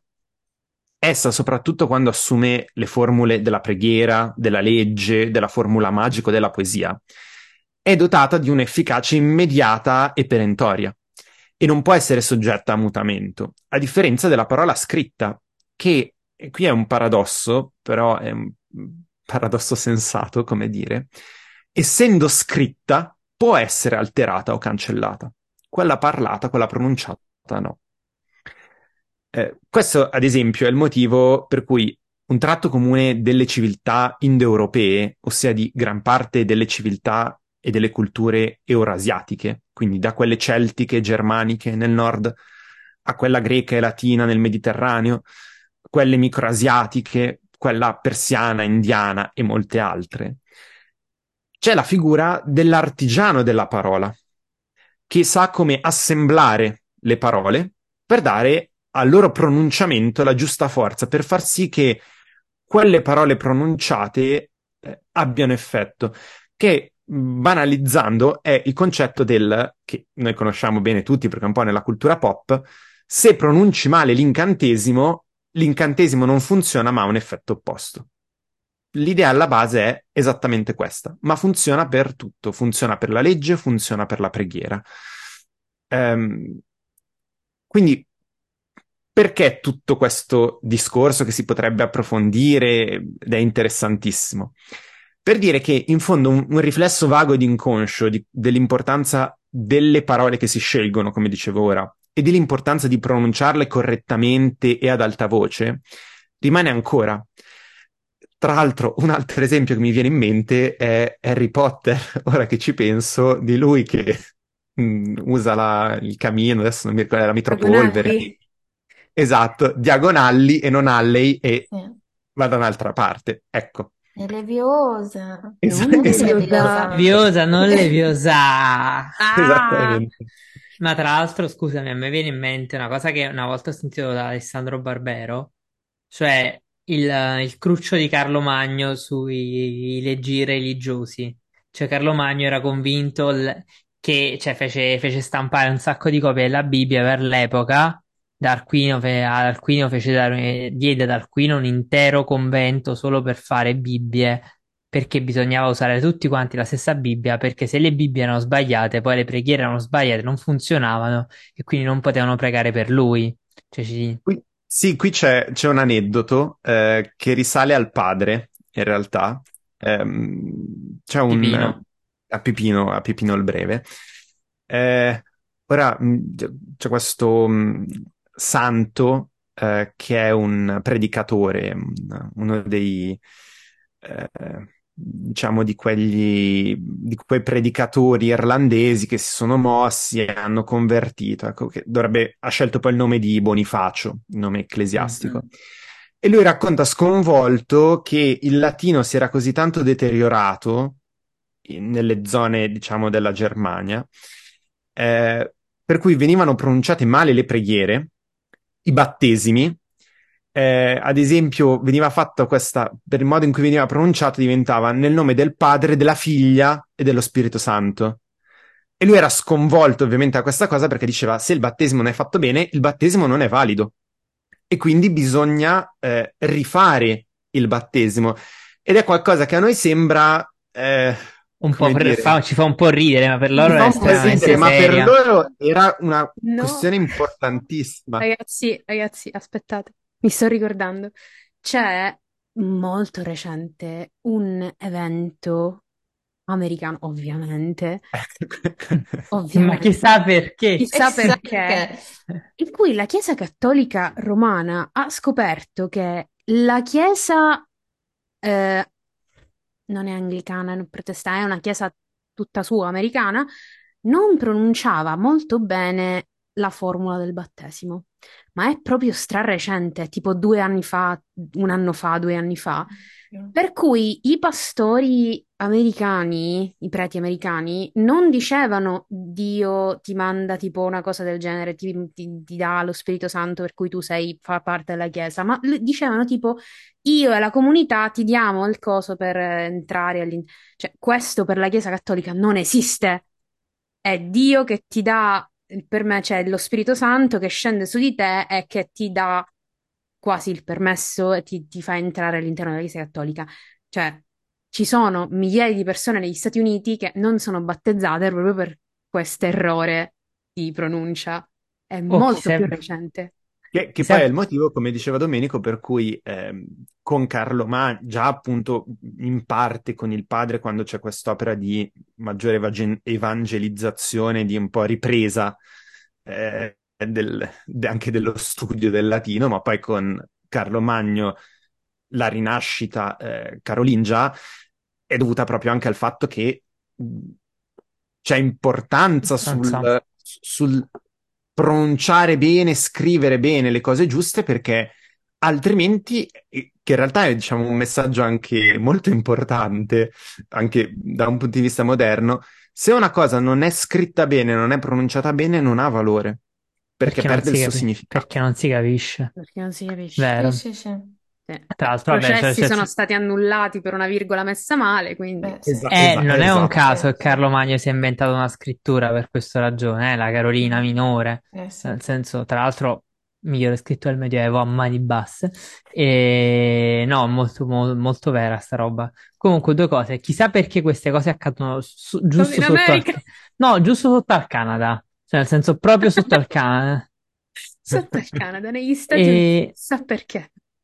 e poi un'altra cosa che volevo dire, tra l'altro a me, scusate, fa un sacco morire le risate il fatto che Pipino sia Pipino il breve e la madre di Carlo Magno sia Bertrada dai grossi piedi nelle fonti. Cioè, due che comunque la storiografia non ha voluto trattare per niente bene. Chi non ha mai riso al nome di Pipino il Breve? Ma E dai, poi Eh probabilmente questo pover'uomo che veniva chiamato Pippino il Breve perché era basso doveva essere un metro ottanta rispetto agli altri. Gli altri Franchi, capifranchi. erano un Cioè, era 90 solo come sotto la minimo. media, poveraccio. Esatto. Come noi. Come noi, come esatto. noi uguale. Basta, lo capiamo. Pipino, eh, Un Pipino fratello Pipino il fratello, breve. sì. Allora, quindi mh, per ritornare sulla, eh, sulla questione, eh, proprio del... Vediamo adesso qualche esempio anche dal- da questo capitolo e da altri. Per tutta la città migliaia si erano riversati nel grande sept di Belor sulla collina di Visegna, e anche loro probabilmente stavano cantando, le loro voci che echeggiavano sopra la città, al di là del fiume e poi su nel cielo. Di certo gli dei devono sentirci, pensò. L'inno della madre cantato a gran voce, e da molte voci nel tempio della Fortezza Rossa, e così tutti gli altri inni cantati ad approdo del re assumono quindi forza mh, nell'inconscio della mente umana fino ad arrivare alle orecchie degli dei. E sembrano farlo non soltanto perché sono tante, tantissime voci a pronunciare le parole, ma perché ad essere pronunciate sono parole precise, parole di preghiera, parole che oltretutto sono cantate. Quanto sia importante ciò che viene cantato nel mondo di Martin, non mi sembra ci sia bisogno di dirlo. Basta pensare al titolo della saga, A Song of Ice and Fire. E per quanto possa passare in secondo piano, e mi viene da dire, forse anche a buon diritto, mh, le preghiere e le invocazioni ai sette dei sono fra quelle caratterizzate da maggior formularità, che poi alla fine, in principio, stringendo, il principio della composizione poetica, uno dei principi della composizione poetica. E non a caso è questa la religione che ha inni, canti, salmi. Neanche questa è una grande sorpresa perché la religione dei sette dei è ispirata alla religione cristiana, in particolare quella cattolica, che è caratterizzata da una precisa liturgia, solenne e maestosa, soprattutto se è il latino. Ecco, allora, mh, facciamo qualche esempio. Partiamo dall'inno della madre, vi do anch'io una mia traduzione. Mh, io ho cercato di evidenziare questa formularità e ho provato a rendere anche la rima, ma è molto difficile. Devo dire, questo è uno dei casi in cui Martin si è impegnato di più mh, a scrivere.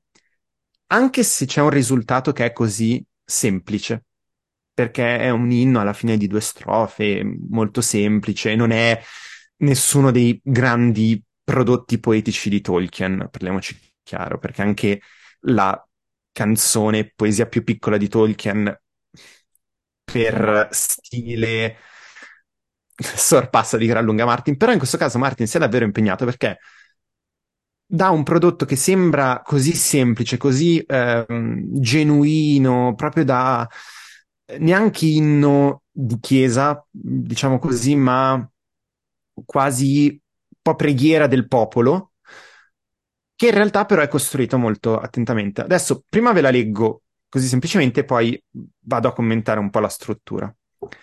Dolce madre, fonte di pietà, salve figli nostri dallo scontro, ascolta la nostra invocazione. Arresta le spade, arresta le frecce, concedi che conoscano un tempo migliore. Dolce madre, forza delle donne, sostieni le figlie nostre in questo scontro crudele, placa l'ira e doma la furia, insegna a noi tutte una strada più cortese. Allora abbiamo in anafora invocazione, quindi dolce madre, dolce madre. Poi l'epiteto con la specificazione, fonte di pietà, forza delle donne. Poi abbiamo la prima richiesta nella prima strofa con i figli, nella seconda strofa con le figlie. Salva i figli nostri dallo scontro, sostieni le figlie nostre in questo scontro. Poi abbiamo la seconda richiesta con il doppio verbo e il doppio complemento. Arresta le spade, arresta le frecce, placa l'ira e doma la furia. E poi c'è la terza richiesta, positiva, diciamo così, con un comparativo di maggioranza. Concedi che conoscano un tempo migliore, insegna a noi tutte una strada più cortese. E quindi veramente, veramente bella. Una formularità non diversa, in fondo, la ritroviamo in altre preghiere. Eh, ad esempio, quello che diceva prima Bea. Quindi, il Septon invocava il fabbro perché prestasse forza alla spada e allo scudo di Geoffrey, il guerriero perché gli desse coraggio, il padre perché lo proteggesse nel bisogno. Concedi che la sua spada si spezzi e il suo scudo vada in frantumi. Concedi che il suo coraggio svanisca e ogni uomo lo abbandoni. Esempi di preghiere sette ne abbiamo poi a Iosa, eh, anche nei capitoli di Kathleen. Giusto anche qui un paio di esempi. Kathleen Stark si abbandonò ai suoi dei, si inginocchiò di fronte al fabbro, che riparava ciò che era rotto, e gli chiese di dare protezione al suo dolce Bran. Andò dalla fanciulla e la implorò di prestare coraggio a Aria e Sansa per proteggerle nella loro innocenza. Presso il padre pregò per la giustizia, per la forza di cercarla e la saggezza di riconoscerla, e chiese al guerriero di mantenere Rob forte e di proteggerlo nelle sue lunghe battaglie.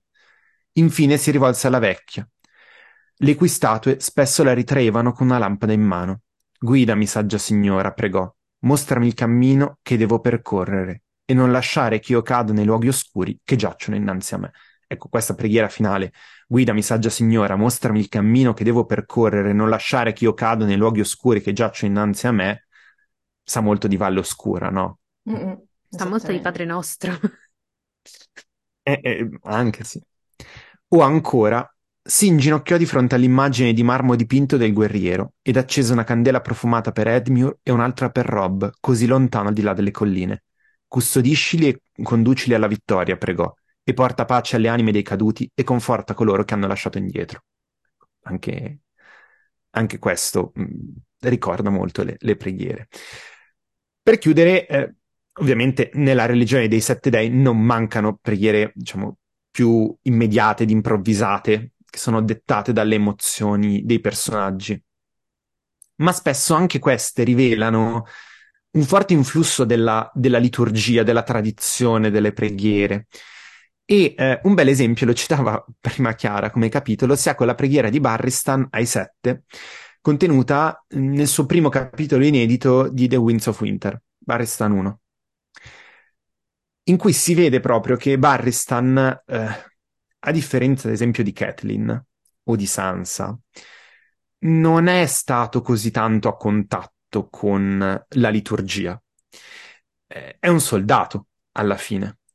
Eh, è un soldato eh, dei sette regni, è un cavaliere, quindi è devoto, li conosce, li ha presenti, ma non c'è quel grado di eh, conoscenza, anche di, come dire, eh, riflessione sui sette dei che hanno altri personaggi. Quello senza dubbio no. E quindi c'è da un lato eh, un atteggiamento che sembra quasi bambinesco, passatemi il termine, nelle preghiere, eh, molto semplice, molto diretto, del chiedere ciò di cui si ha bisogno. E dall'altro però si sente l'influsso delle preghiere che anche Baristan deve aver imparato da bambino e poi per tutta la vita deve aver ripetuto e deve aver sentito. Anche solo il fatto che, eh, diciamo, infatti qui ho voluto tradurre con una frase come aveva detto le sue preghiere, cioè non aveva pregato, aveva detto le sue preghiere. Prima, mentre i suoi scudieri lo aiutavano ad indossare la sua armatura. I suoi dei erano molto, molto lontani, al di là del mare, a Westeros, ma se i Septon avevano ragione, I sette vegliavano sui loro figli ovunque essi camminassero. Anche soltanto questa espressione sa di, anche qui passatemi il termine, catechismo. Sir Baristan aveva detto una preghiera alla vecchia, implorandola di concedergli un po' della sua saggezza, così che potesse condurre i suoi uomini alla vittoria. Il suo vecchio amico, il guerriero, lo aveva pregato per la forza. Aveva chiesto alla madre di avere pietà di lui, se fosse caduto. Il padre lo aveva, ve- lo aveva supplicato di vegliare sui suoi ragazzi, quegli scudieri addestrati a metà che erano la cosa più vicina dei figli che lui avesse mai conosciuto. Infine aveva piegato la sua testa di fronte allo straniero. Tu giungi per tutti gli uomini alla fine, aveva pregato, ma se è nella tua volontà, risparmia me e i miei oggi, e al contrario, raduna le anime dei nostri nemici. Ecco anche questa ultima preghiera per lo straniero, e qui tra l'altro è interessante il fatto che lo straniero non viene quasi mai pregato. Eh, Sansa stessa dice qualcuno gli accende la candela adesso nel tempio della Fortezza Rossa, ma è interessante vedere come i soldati, probabilmente questa è proprio una tradizione militare, abbiano il loro modo anche di pregare lo straniero. Tu giungi per tutti, eh, cosa diciamo al dio della morte? Non oggi. Esatto. Allo straniero Questo. si dice spero non oggi, ma al contrario prendi l'anima dei miei nemici, uccidi loro. Io allo straniero direi prendimi ora, però va bene. Allora, e non so se avete notato, ma tipo Filippo vi ha fatto l'analisi de- dell'Ave Maria. No, ma soprattutto come l'ha fatta all'interno Come del l'ha fa- documento. come l'ha letta Cioè, io, poi, i Patreon i- vedranno, que- i Patreon vedranno questo script Cioè, gli e appunti di Filippo penseranno sono seriamente. bellissimi. Sapete ma che so- cioè, Filippo, secondo me, è proprio uno di quello che prende gli appunti bellissimi con tutti Madonna. i colorini, tutti... Ma cioè, tra l'altro, eh, tipo cioè, niente. Cioè, Sì. sei, sei matto comunque a fare sta cosa. Cioè, proprio ho capito, matto. Veramente tanto matto. Però anche il modo in cui ha letto la preghiera, l'intonazione, la cantilena, eh, l'Ave l'Ave Maria era. Io l'ho recitata a mente pensando al catechismo come Barristan, però sì, i Eh miei sì, appunti vero. fanno schifo comunque, è tipo un- una cagata di penna su, su carta senza senso, non li so leggere nemmeno io. Comunque, non so se vi siete resi conto, non siamo ancora usciti dal tempio noi. No, noi siamo praticamente ancora all'inizio del capitolo. Cioè, nel senso, c'è, c'è ancora tutto da fare. Cioè, È ancora tutto da fare. disastro stasera, raga. Un disastro. Effettivamente. Comunque, usciamo finalmente dal tempio. Grazie a Dio. Alleluia, alleluia, alleluia, alleluia, alleluia. Se mi facevate questa cosa al catechismo per la comunione? Certo, Sì, certo, eh, ma sì, sì, scherzando? sì. L'alleluia delle lampadine. Madonna, sì, Sì, esatto. sì, esatto. Comunque, fuori dal tempio, finalmente, una cacofonia di rumori incessante, gridi di battaglia, urla di dolore, fumo e sangue, canti e preghiere. Era un altro tipo di canto, un canto terribile. Sansa tirò il cappuccio del mantello sulle orecchie e si affrettò verso il fortino di Megor, il castello dentro al castello dove la regina aveva promesso che sarebbero stati tutti al sicuro. Sul ponte, appunto, incontra la famiglia Stockworth, Tanda, Falise, il marito, Lollis e Shay. C'è Shay in tutto questo, dentro con la regina, però di questo non se ne accorge Cersei. Tutti stanno cercando di far attraversare il ponte a Lollis, terrorizzata dall'idea di cadere giù e finire morta ammazzata tra i pali giù nel fossato. Good Queen Sansa si ferma ad aiutare. Sansa le parlò con dolcezza. All'interno saremo tutti e tre, tutti, tutti tre volte protetti e ci saranno anche cibo, bevande e canti. Lollis la guardò a bocca aperta. Aveva gli occhi marroni opachi che sembravano sempre bagnati di lacrime. Non voglio. Devi farlo, disse bruscamente sua sorella Falise. E questa è la fine. Shay, aiutami. Ognuno di loro ha preso un, per un gomito e insieme trascinarono e portarono Lollis dall'altra parte della- del ponte. Domenico Chi, smette. chi- chi- chi è il tuo animale guida? Lolly Stockworth. Lolly. Io nella vita la mattina sono Lolly Stockworth. Anche io, non solo tu.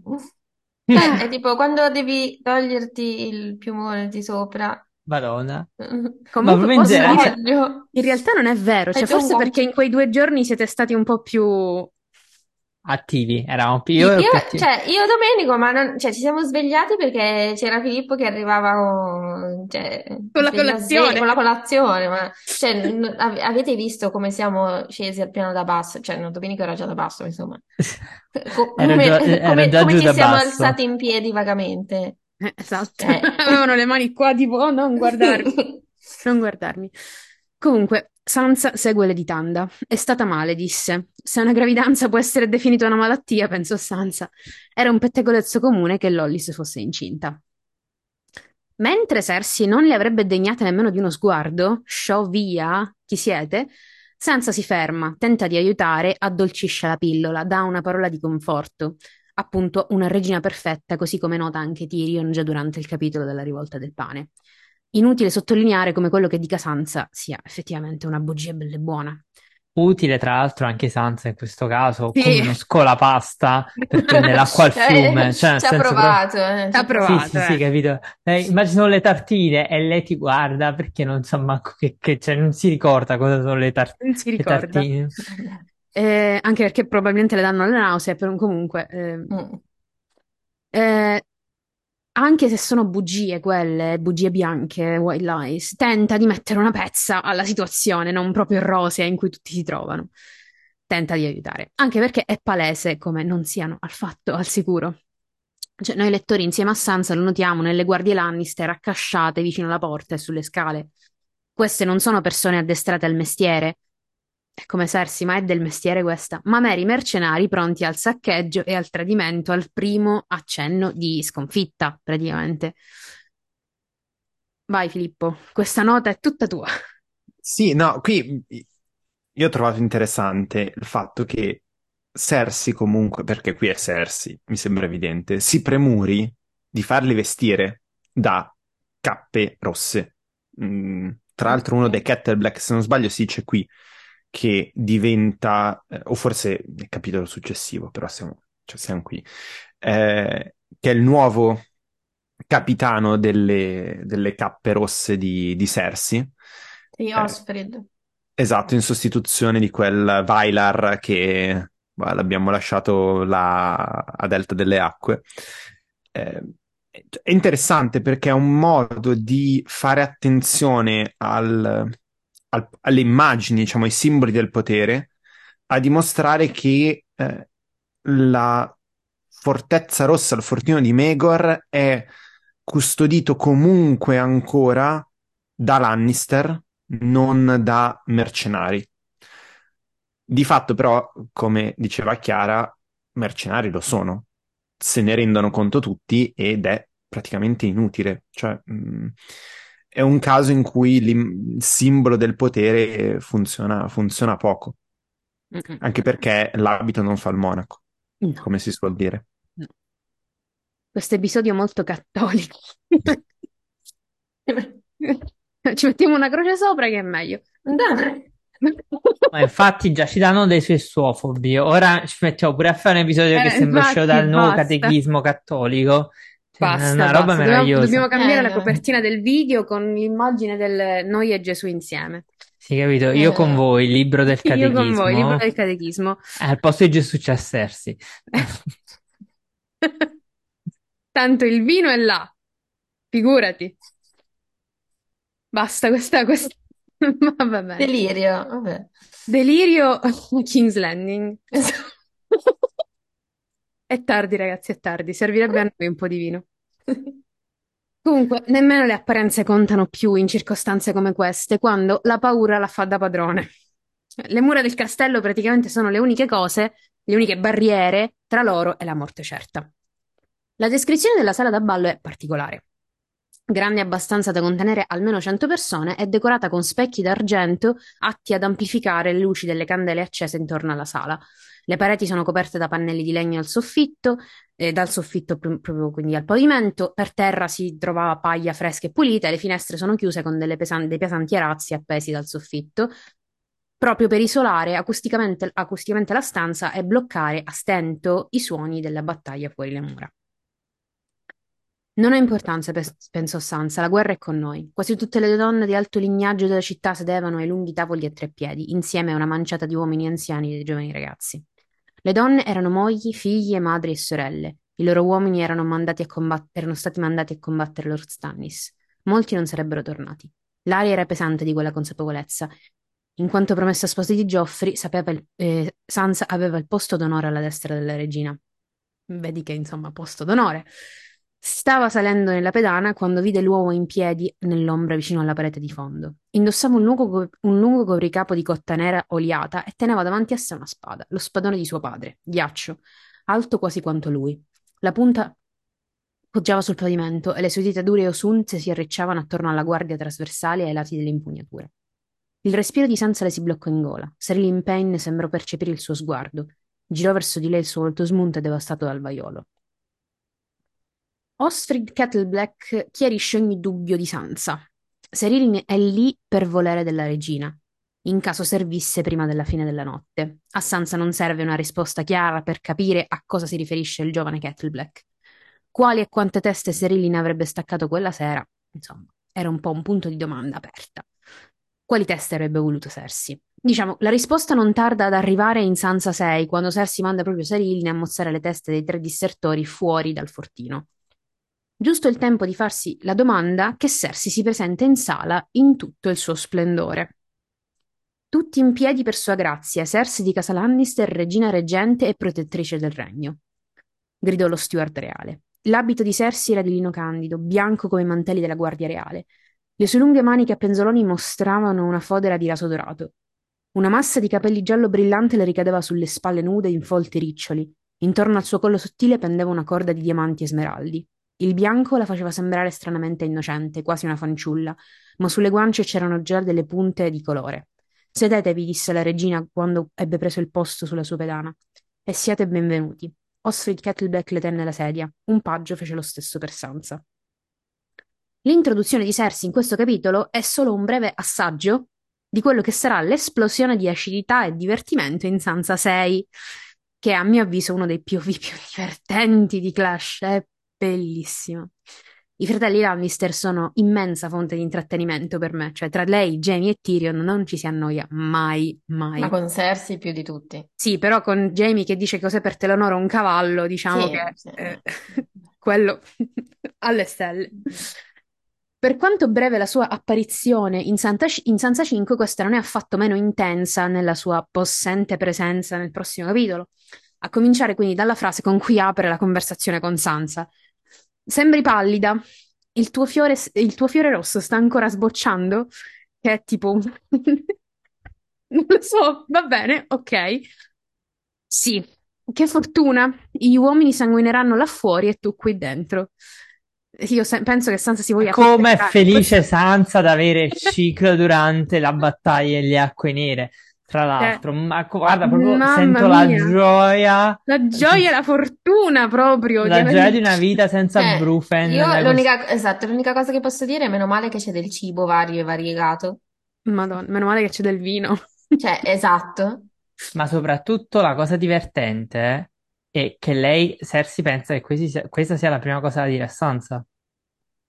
Allora, eh, dopo questa imbarazzante scena con Cersei, eh, che pensa bene di chiedere a Sansa, "Mm, c'è ancora le mestruazioni? Questo, vi ricordate quando abbiamo parlato, anzi avevamo parlato del fatto che Sansa sanguina per il nord, per la sua indipendenza e per tutte le battaglie di Robb? Sì, ecco, qua si applica quasi lo stesso concetto, solo che si amplia perché questa è appunto la prima vera battaglia di Sansa, così come lo è il Menarca.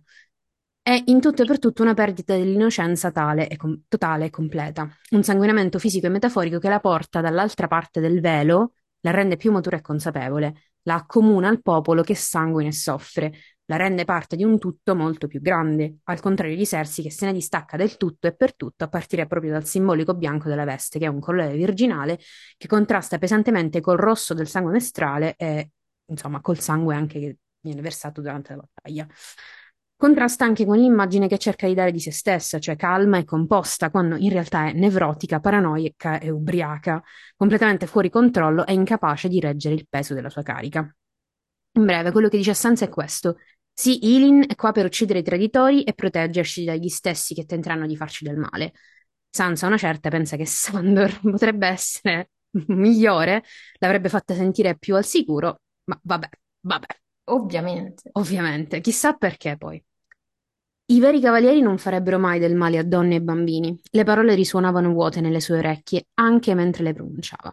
Veri cavalieri, la regina esclamò, trovando trovando- trovandolo meravigliosamente divertente. Senza dubbio hai ragione. Allora perché non bevi il tuo brodo da brava ragazza e aspetti che Simon Occhi di Stella e il principe Emon, il cavaliere di Drago, vengano a salvarti, tesoro? Sono sicura che non ci vorrà molto.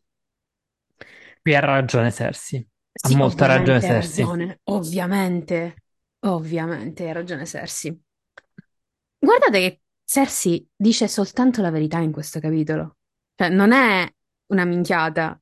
Attenzione, qua è la Cersei più sincera che abbiamo in tutto questo... Ma poi ne parliamo, alla fine ne parliamo di Alla questa fine ne Cersei qua. parliamo. Comunque, Sansa 6 è un POV di Cersei prima che i POV di Cersei facessero la loro comparsa in Fist. Cioè, Sansa 6 è l'essenza di Cersei distillata in poco più di sei pagine di capitolo, che è una telecamera su un personaggio che abbiamo imparato a conoscere attraverso sia gli occhi del padre della protagonista che da parte del fratello, del suo fratello, di Tyrion. Ora la leggiamo senza filtri, senza barriere, la leggiamo in fiamme.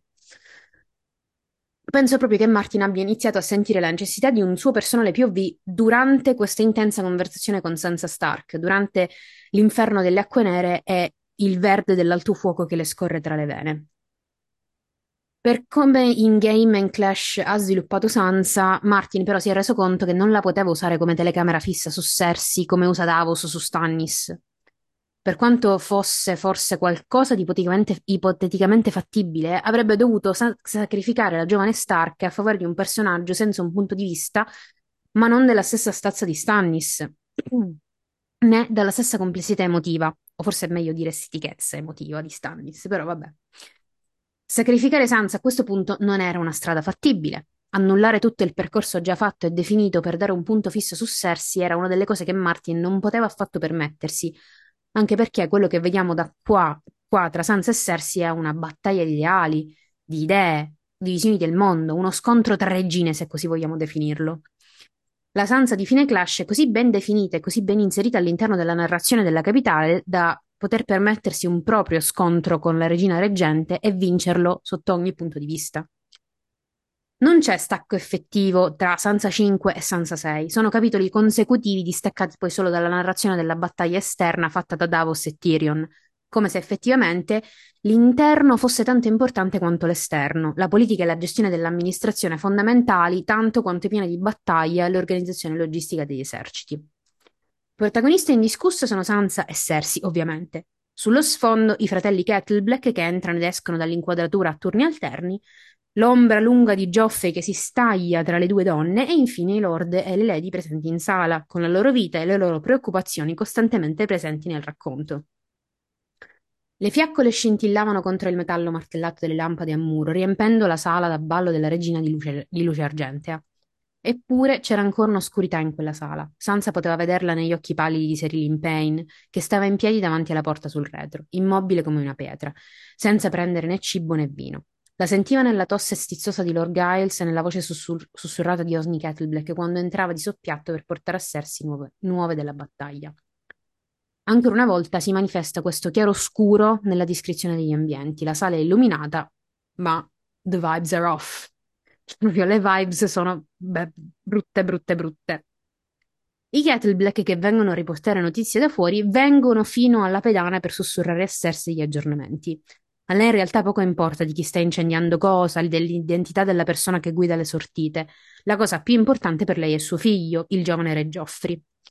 Al primo aggiornamento ci viene raccontato di come Joffrey sia passato al tempio di Baelor per la benedizione divina, cioè come se non avesse lui stesso dissacrato il suolo sacro col sangue di Lord Eddard Stark. Cersei fece cenno al suo paggio di prendere un'altra coppa di vino, un dorato dell'Arbor, quindi siamo qua di nuovo all'Arbor Gold, fruttato e ricco. Cersei sta bevendo molto, ma il vino sembrava solo renderla più bella. Le sue guance erano arrossate e i suoi occhi avevano un calore luminoso febbrile, mentre la guardava la sala. Occhi di fuoco, pensò Sansa. In inglese Eyes of Wildfire, Sansa thought. Sono gli stessi occhi che Jamie descrive quando la sorella brucia la torre del primo cavaliere in Fist, subito dopo il banchetto per le nozze tra Tom e Marjorie. È la stessa donna che paranoica e fuori testa vediamo nei suoi capitoli. I musicisti hanno suonato, i giocolieri facevano i salti mortali, Moonboy si aggirava per la sala sui trampoli prendendosi il gioco di tutti, mentre Ser Dontos inseguiva le ragazze con il suo cavallo finto nella scopa. Gli ospiti ridevano, ma era una risata senza gioia, il tipo di risata che può trasformarsi in singhiozzo in mezzo battito di cuore. I loro corpi sono qui, ma i loro pensieri sono sulle mura della città e anche i loro cuori. Sansa è attenta, sa leggere bene la situazione e lo stato d'animo dei presenti, comprende bene l'atmosfera e si sente molto vicina a chi sta pensando ai propri cari sul campo di battaglia. D'altronde lei è abituata. Suo fratello sta combattendo una guerra contro i Lannister che la tengono prigioniera. Conosce la sensazione di sapere che un tuo caro è in pericolo, sa cosa vuol dire perdita, sa cosa vuol dire la morte, sa cosa vuol dire cosa è la morte. Il cibo che viene servito non viene mangiato né assaggiato. La gente trema e sta male. Una giovane ragazza ha un attacco di panico. E mentre tutto questo accade, Cersei beve. Io sono la giovane Beve. ragazza. L'attacco di panico? Sì. Sì, sì. La regina ordinò a Mastro Franken, Maestro Franken di metterla a letto con una tazza di uno dei sogni. Lacrime, disse sprezzante a Sansa mentre la donna veniva condotta fuori dalla, sa- dalla sala. L'arma della donna, lei chiamava la mia madre, la mia signora madre. L'arma dell'uomo è la spada, e, quello ci- e questo ci dice tutto quello che c'è da sapere, non è vero? Gli uomini devono essere molto coraggiosi, però, disse Sansa, cavalcare e affrontare spade e asce, tutti che cercano di ucciderti. Jamie una volta mi ha detto che si sente veramente vivo solo in battaglia e a letto. Sollevò la tazza e beve un lungo sorso. L'insalata non era stata toccata. Preferirei affrontare un numero qualsiasi di spade piuttosto che starmene seduta qua inerme, fingendo di godermi la compagnia di questo branco di galline spaventate. Le avete invitate voi qui, maestà? Da una regina ci si aspetta questo e altro. Ci si aspetta- ci si aspetterà da te le stesse cose se mai dovessi sposare Geoffrey. È meglio che impari. Veniamo travolti qui, da qui in avanti, poi da una bella dose di misoginia alla Cersei, che ha dell'incredibile. Cioè, la Cersei più sincera la troviamo qua, quasi senza filtri, senza pudore alcuno, piena di vino e metafore piuttosto esplicite a cui Sansa non è mica abituata, sapete?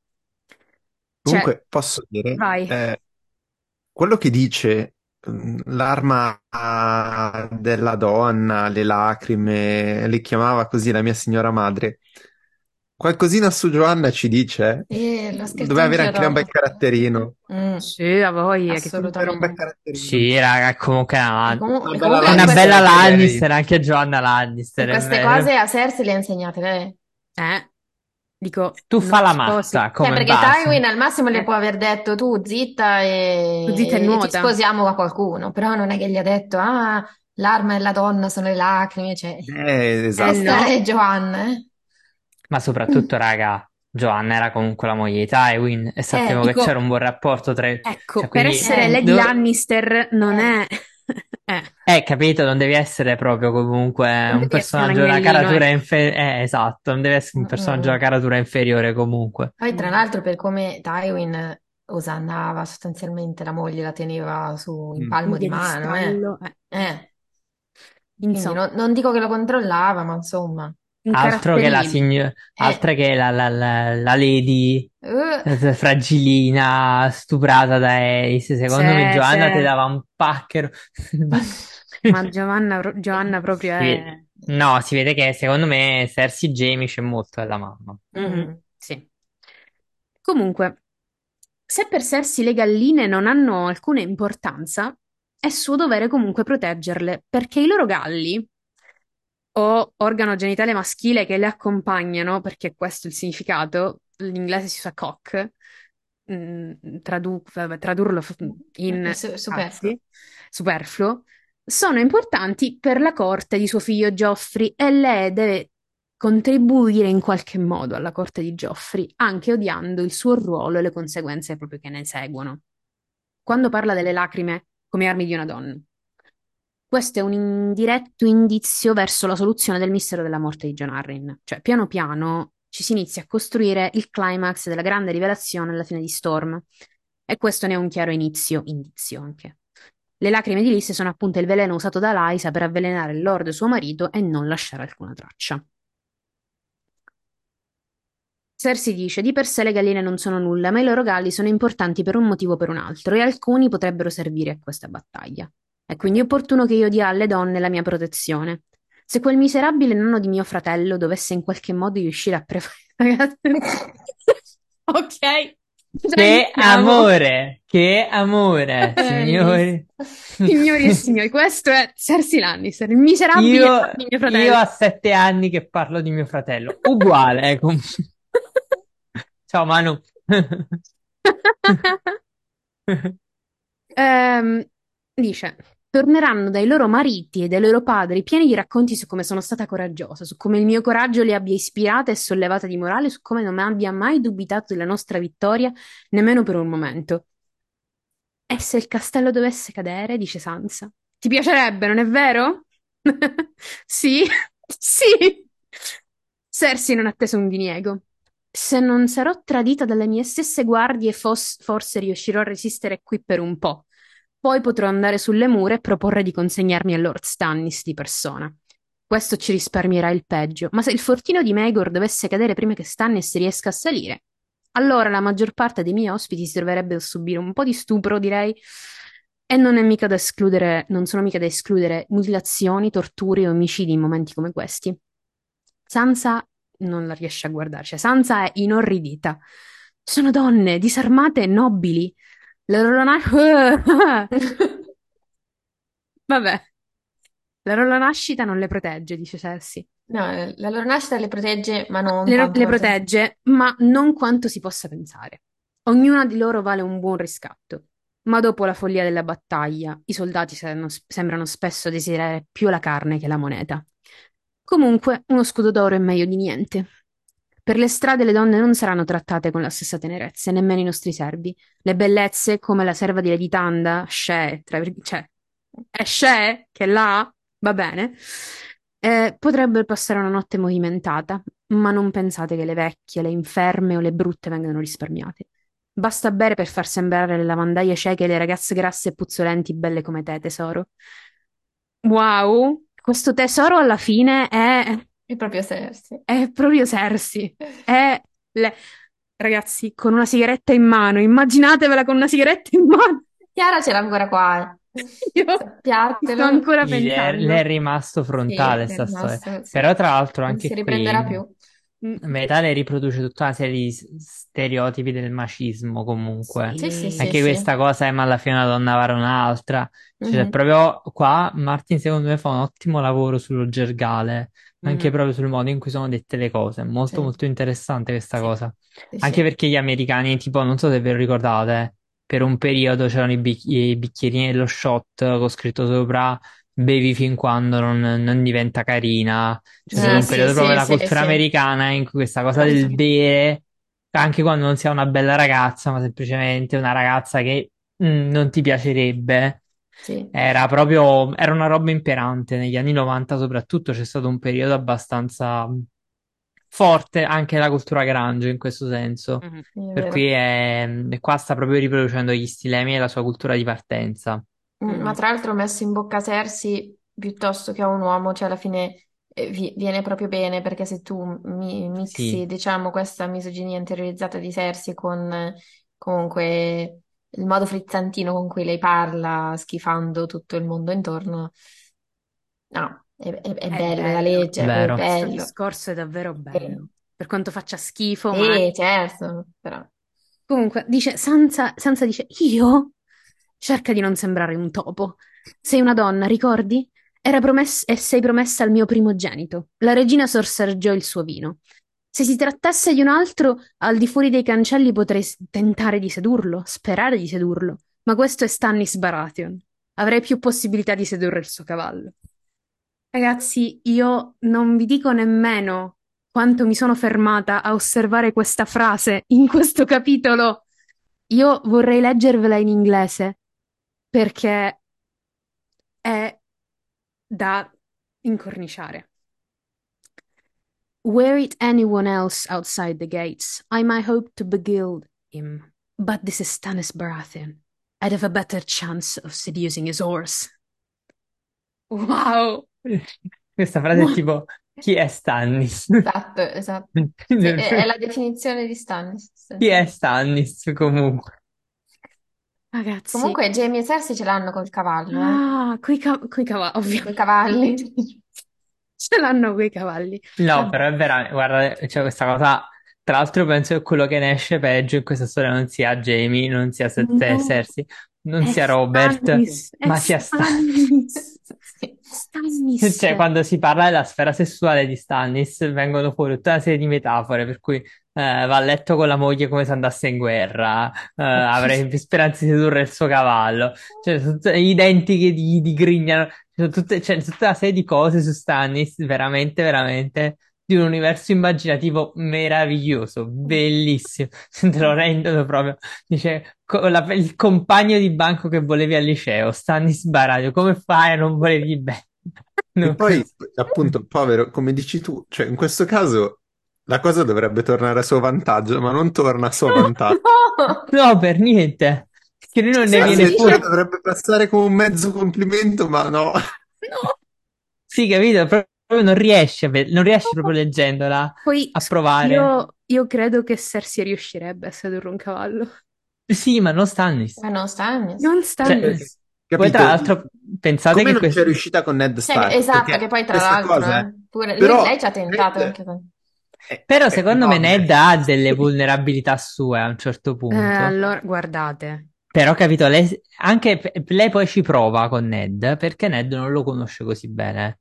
Lei Mm. Stannis ce l'ha avuto per anni a corte. Mm. Cioè, Cersei è qui la stessa persona che si è sentito qualche anno prima arrivare il marito che dice: Ah, mio fratello è un cretino, ha proposto di chiudere i bordelli di Approdo del Re in consiglio, cioè, e nel consiglio ristretto. Cioè, pensate a questa donna che ha quest'idea di Stannis, cioè, si ricorda che è quello che voleva chiudere i bordelli comunque.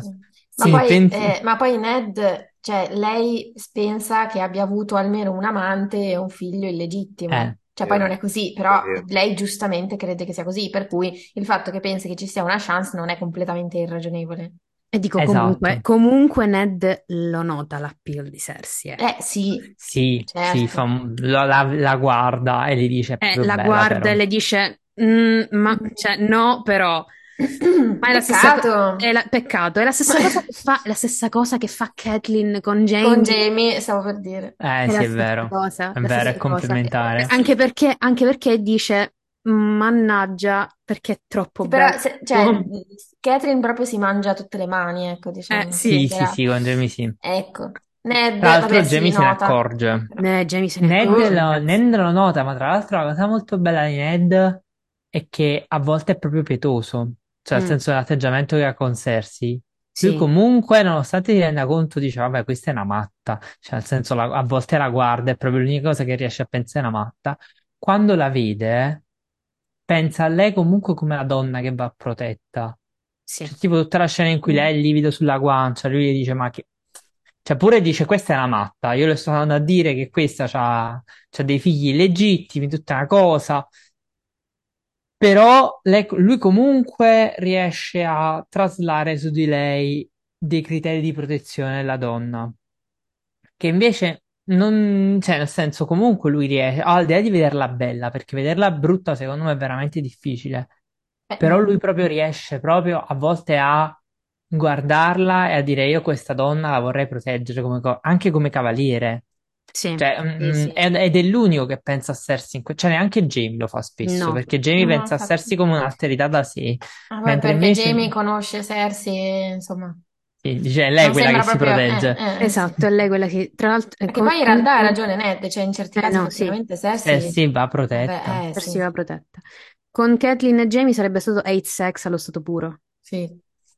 Cioè, s- Madonna, è chiara, io questo commento non lo volevo sentire, non volevo, non voglio essere qui in questa sera. Ma è vero, l'abbiamo Ma è detto un vero. sacco di volte. Eh, sì. scusami, con- sui muri, sui muri piegati, Esatto. così, cioè, Catelyn lo pensa veramente. Eh, c'è la scena della Io prigione, non c'è, c'è, c'è la Sì, scena della è- è prigione, così, effettivamente. È così. La scena della prigione è chiaramente questo, c'è a un certo punto lei che pensa, mannaggia a me, che non ho detto sì. Mm, eh, Eh, c'è, c'è tutto nelle profondità, delle, di- nelle caverne di Delta delle Acque. Andiamo avanti. Non so. Sto- Pensiero stupendo, pensiero stupendo. Vabbè, vabbè. e Filippo che non ne può più, Posso, scusate. cioè, eh, vabbè, in questo momento mi, mi è sorta alla mente una citazione. Vai, scita, scita, tanto siamo qua. Ah, comunque questo video, But cioè, I c'è una- can see you, I can see you up against the wall with me. Va bene, È non proprio avete... quello. Basta, basta. Voi non avete colto questa cosa? Io sì, l'ho colta. Andiamo Secondo avanti. voi di chi è la canzone? Ditemelo Questo, nei questo commenti. Taylor Ma io l'ho detta apposta. Ormai, cioè, nel senso, ormai i nostri ascoltatori Tanto lo sanno, tanto quindi... lo sanno. Ah, non è nemmeno l'unica, quindi... Tanto ormai, vabbè. Non è Comunque nemmeno ormai i nostri ascoltatori, cioè, è- la, la nuova la redazione lo sa. Allora, Non so perché ha fatto molto Rete 4 i nostri ascoltatori. i nostri ascoltatori, vabbè, siamo per i vecchietti. Sei la nuova del debbio di, di YouTube. Andiamo avanti, per Andiamo favore. avanti. Comunque dico, la prossima frase non è da meno, anche perché dice, notò l'espressione di Sansa e rise. Vi ho sconvolto, mia signora? Si avvicinò. Piccola sciocca, le lacrime non sono l'unica arma di una donna, ne hai un'altra tra le gambe e faresti meglio imparare a usarla. Vedrai che gli uomini usano le loro spade abbastanza liberamente. Entrambi i tipi di spade. Mm, wink wink. Io penso che qua Sansa sia diventata di mille e uno colori. Poi alla fine è bianca. Io penso che sta per svenire qua, per quanto ha parlato sfacciatamente Cersei. Questo delirio ubriaco viene fermato poi da, seco- da un secondo aggiornamento sulla battaglia. Due Kettleblack, che Sansa ovviamente non distingue né sa riconoscere né vuole riconoscere, entrano di nuovo in sala e, a- e sussurrano alla regina notizie sull'andamento dello scontro. L'altofuoco brucia sulle rapide nere, tutto in fiamme. Il giovane re è alla porta del fango col primo cavaliere e la guardia reale. Osney racconta che Geoffrey ha fatto un discorso di incoraggiamento prima della battaglia e ha spiegato ai suoi soldati come tenere una balestra. Questa cosa è bellissima. Un bravo ragazzo, proprio coraggioso. Prima che se ne aggiunga una seconda di interruzione, Osfrid ha trovato i primi traditori della serata. Dice: Vostra grazia, i ragazzi hanno sorpreso uno stalliere e due serve che cercavano di sgattaiolare fuori da una postazione con tre cavalli del re. Eh, qua c'è un'altra citazione a The Archer di Taylor Swift perché all the king's horses, all the king's men, ma non la faremo del tutto. Andiamo avanti con... Ma non la faremo del tutto, però immaginatevi Cersei con il bodino di Lover, per favore. Per favore, fateci... È bellissima, cioè lei. Vabbè. Vabbè, eh, andiamo avanti. Andiamo avanti. I primi traditori della notte, disse la regina. Ma non gli ultimi, temo. Dite a Serilin di occuparsi di loro e di mettere le loro teste sulle picche fuori dalle stalle come avvertimento. Mentre se ne andavano, si rivolse a Sansa.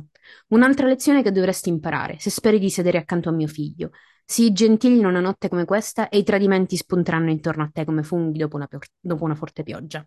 L'unico modo per mantenere il tuo popolo fedele è fare in modo che abbia paura di te e del tuo nemico. Più di te, più, che abbia più paura di te che del tuo nemico. Me ne ricorderò, maestà, disse Sansa, anche se aveva sempre sentito dire che l'amore era una strada più sicura per la lealtà del popolo rispetto alla paura. Se mai sarò regina, farò in modo che mi amino. Questa ve la leggo in inglese, perché è impossibile non leggerla in inglese. I will remember you, Grace, said Sansa. Though she'd always heard that love was a surer route to the people's loyalty than fear. If I'm ever a queen, I'll make them love me. Questo è un Tywin Lannister versus Eddard Stark, chiaramente. Chi vincerà la lotta per l'eredità? Boh, l'odio cieco o il, il, eh, è il terrore o la lealtà e l'amore familiare? Un mistero che non si risolverà mai, evidentemente, ma andiamo avanti. Altro grande problema, che comunque contraddice quello che ha appena detto Cersei sull'incutere paura e sui tradimenti. C'è una folla di persone radunate dietro la porta della Fortezza Rossa, che chiede di poter entrare per rifugiarsi al sicuro tra le mura del castello. Indovinate la risposta di Cersei. Ecco. Tra l'altro, in questo caso, non sono persone qualsiasi, cioè non sono la folla di persone di cui ci racconta Tyrion eh, in preparazione a Tyrion 9, quello della rivolta del pane, quindi di affamati, Mm. ma è esplicito, si dice che sono ricchi mercanti e artigiani. E il fatto che Cersei dica, eh, se continuano, uccidetene qualcuno con qualche balestrata, eh, così li dissuadete, li mandate via, abbastanza grave perché significa, in caso di vittoria e si sa, la speranza è ul- l'ultima a morire, cioè Cersei deve sperare quantomeno di resistere, eh, di rimanere viva e di vincere. Eh, significa inimicarsi la borghesia cittadina, che già Tyrion si era inimicato con tutte le sue decisioni politiche. Inoltre, eh, già di base c'è quella mh, frase che mh, Bywater dice a, a Tyrion in Tyrion 9 in cui dice guarda che in città c'è pochissimo amore già di base per i Lannister perché tutti si ricordano quello che eh, ha fatto tuo padre esatto e lì dicono se non sbaglio mi pare sia lì ma potrei sbagliarmi quando dicono ehm, la regina non è amica del popolo si sa Sì, sì, però sì. in questo caso non è, non è amica di nessuno. Questa è una scelta proprio. Qui li- follia, qui è veramente una pessima scelta. Poi è ovvio, non poteva farli entrare. Questa è un'altra questione. Ma quantomeno veramente non eh, attaccarli se ovviamente non c'è un tentativo di, di irrompere nel castello, ecco. Sì. Tra l'altro posso dire, questa è la seconda volta che viene fuori la borghesia in questo senso, perché anche gli uomini cervo sono effettivamente parte della borghesia e sono con Stannis. Mm-mm. E eh, ritornando un attimo su una cosa che dicevo spesso nel primo libro su Ned, no? Che il fatto che esista un partito Baratheon e un partito pro Lannister. Tra i due, anche lì, basta guardare i rapporti che poi sono con gli artigiani, con i fabbri, in quel caso, la l'armatura, tutta quella roba lì. Il partito Baratheon è evidentemente più radicato dentro la- l'alta borghesia cittadina di approdo del re, mentre invece il partito Lannister è più un partito cortense da questo punto di vista e meno legato al tessuto urbano e cittadino. Cioè, penso che in questo senso la presenza di Renly e di Stannis come commissionatori soprattutto di lavori presso la, la borghesia cittadina abbia fatto molto nel tempo. Lo stesso Robert ha fatto molto girare l'economia cittadina della città e questo a favore di una classe borghese che si è vista avvantaggiata da un nuovo regime che a differenza di quello Targaryen, che comunque diciamo soprattutto per la prima parte, ma resta sostanzialmente un regime estremamente elitario, estremamente, mh, scusatemi la terminologia, d'antico regime per certi versi. Invece i re Baratheon sono mh, Robert, Robert, Robert, sono dei re borghesi. Cioè l'idea è di creare una dinastia borghese comunque, sia per origini, sia proprio per rapporti tessuti a livello commerciale e mercantile con la città. Ma questa è una vecchia storia, cioè basta guardare anche le leggi di Tywin, non sono molto favorevoli al ceto dei mercanti quando era primo cavaliere del re. C'erano tutta una serie di, di riforme in senso molto invece feudatario e feudale del territorio, per cui sono due diverse anche concezioni tra i Lannister e i Baratheon, su cui poi si scontrano, mh, che poi vanno a, a entrare organicamente in una struttura di scontro che disegnavo fin dall'inizio. Ma basta pensare che Petyr Baelish è un uomo del partito. Viene considerato, poi con tutto quello che sappiamo, quello che c'è dietro, eccetera, ma con i suoi bordelli viene considerato un uomo del partito Baratheon. È John Arryn che lo porta in città. Quindi c'è un forte legame con la borghesia in città. Se c'era un forte legame con la borghesia, questa era legata ai Baratheon. Appunto, quindi non è né, né così assurdo che Cersei li voglia strecciare un po' tutti, né è così assurdo che questi siano praticamente uno stato di rivolta endemica all'interno della città a questa altezza. Mm. Comunque, s- io sono d'accordo per quello che riguarda Approdo del Re. Sì, Cioè, sì, sì, ma... Lannister poi hanno comunque l'Annisport sotto casa. Sì, no, no, io parlavo proprio della politica in capitale. Cioè, nel senso, il discorso è nella capitale succede questa cosa La ed è è proprio non, non capire che comunque sono in quella città, devono governare quella. È Però è l'atteggiamento Lannister. Mm, Sì, sì, sì, è molto di spocchia, ma è strutturalmente proprio guardata a Proterre strutturalmente come una cosa che non gli appartiene, come una cosa da occupare piuttosto che un posto da cui venire. Cioè, nel senso proprio materialmente. Comunque, l'ironia di questa azione scellerata e sconsiderata sta nel fatto che a King's Landing il- al popolo viene negata la protezione. Dall'altra parte, nelle terre dei fiumi, il più nobile dei nobili, i suoi sudditi, li accoglie a braccia aperte. In Catelyn 5 e Clash of Kings, chi è tutta questa gente? È la mia gente, rispose Edmure. Avevano paura. Solo il mio dolce fratello avrebbe ammassato tutte queste bocche inutili in un castello che presto avrebbe potuto essere assediato. Kathleen sapeva che Edmure aveva un cuore tenero. A volte pensava che la sua testa fosse ancora più tenera. Lo amava per questo, eppure. Ah, Ora piango. dolce Edmure, ti prego, non morire mai. No, dai. Comunque, dopo Non vogliamo questa... che Filippo No, smetta di leggere la saga. esatto, esatto. Dopo questa lezione, Cersei si lancia in un racconto senza censure della sua infanzia. Racconta di come lei e Jamie fossero due corpi e un'anima, così come adesso. Racconta di, un gio- di cu- quando un giorno si scambiarono i vestiti e vissero per la, per la giornata l'uno nelle vesti dell'altro e viceversa.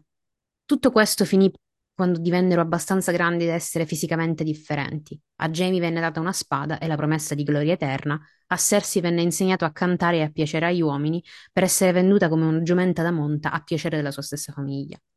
Ha odiato ogni parte della sua vita com- eh, con tutta se stessa, ha odiato quella specifica parte della sua vita con tutta se stessa, anche da regina dei sette regni, anche da donna più potente del regno.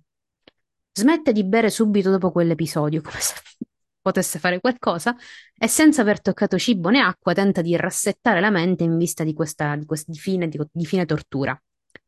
Alla notizia dell'attacco di Stannis al campo da torneo e alla prospettiva di un attacco da terra molto vicino al suo piccolo terrorista, Cersei esce fuori di testa e comanda che Joffrey venga riportato indietro alla fortezza, anche a costo del morale delle truppe, anche contro lo stesso volere del suo fratello primo cavaliere del re.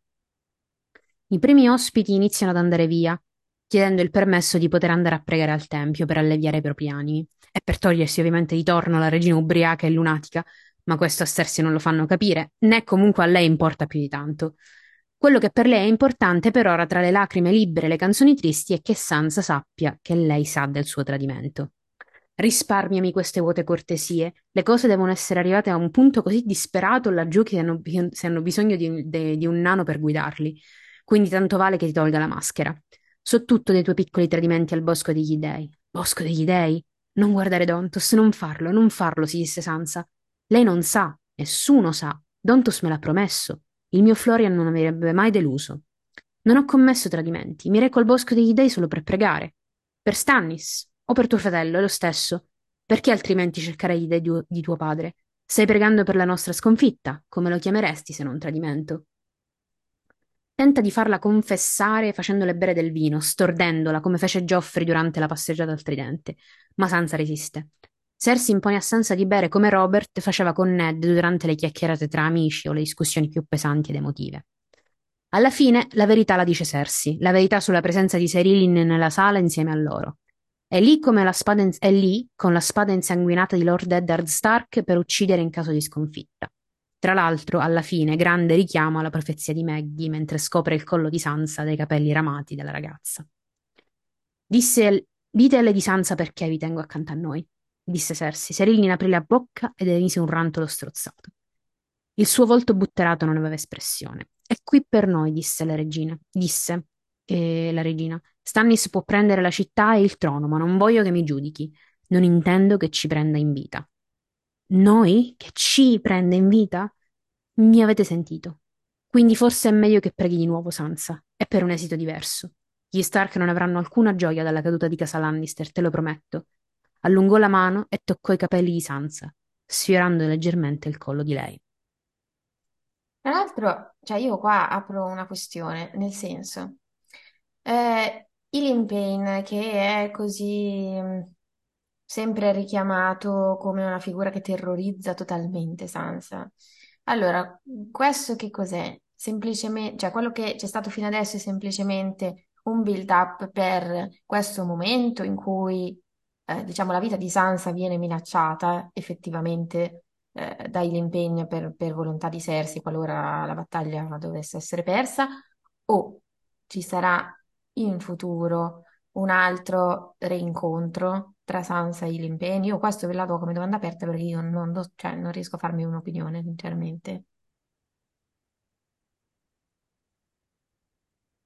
Domanda Io aperta. provo a risponderti dopo, cioè nel senso che secondo me, ehm, io, vabbè, lo dico ora sta cosa, anche se la ribadisco poi più avanti nel pezzo che ho scritto, cioè l'impegno e la morte personificato, Mhm. è il fatto che ehm, lui segue alcuni personaggi, cioè i Pain seguono dei personaggi e quando li seguono c'è la morte che incombe su di loro.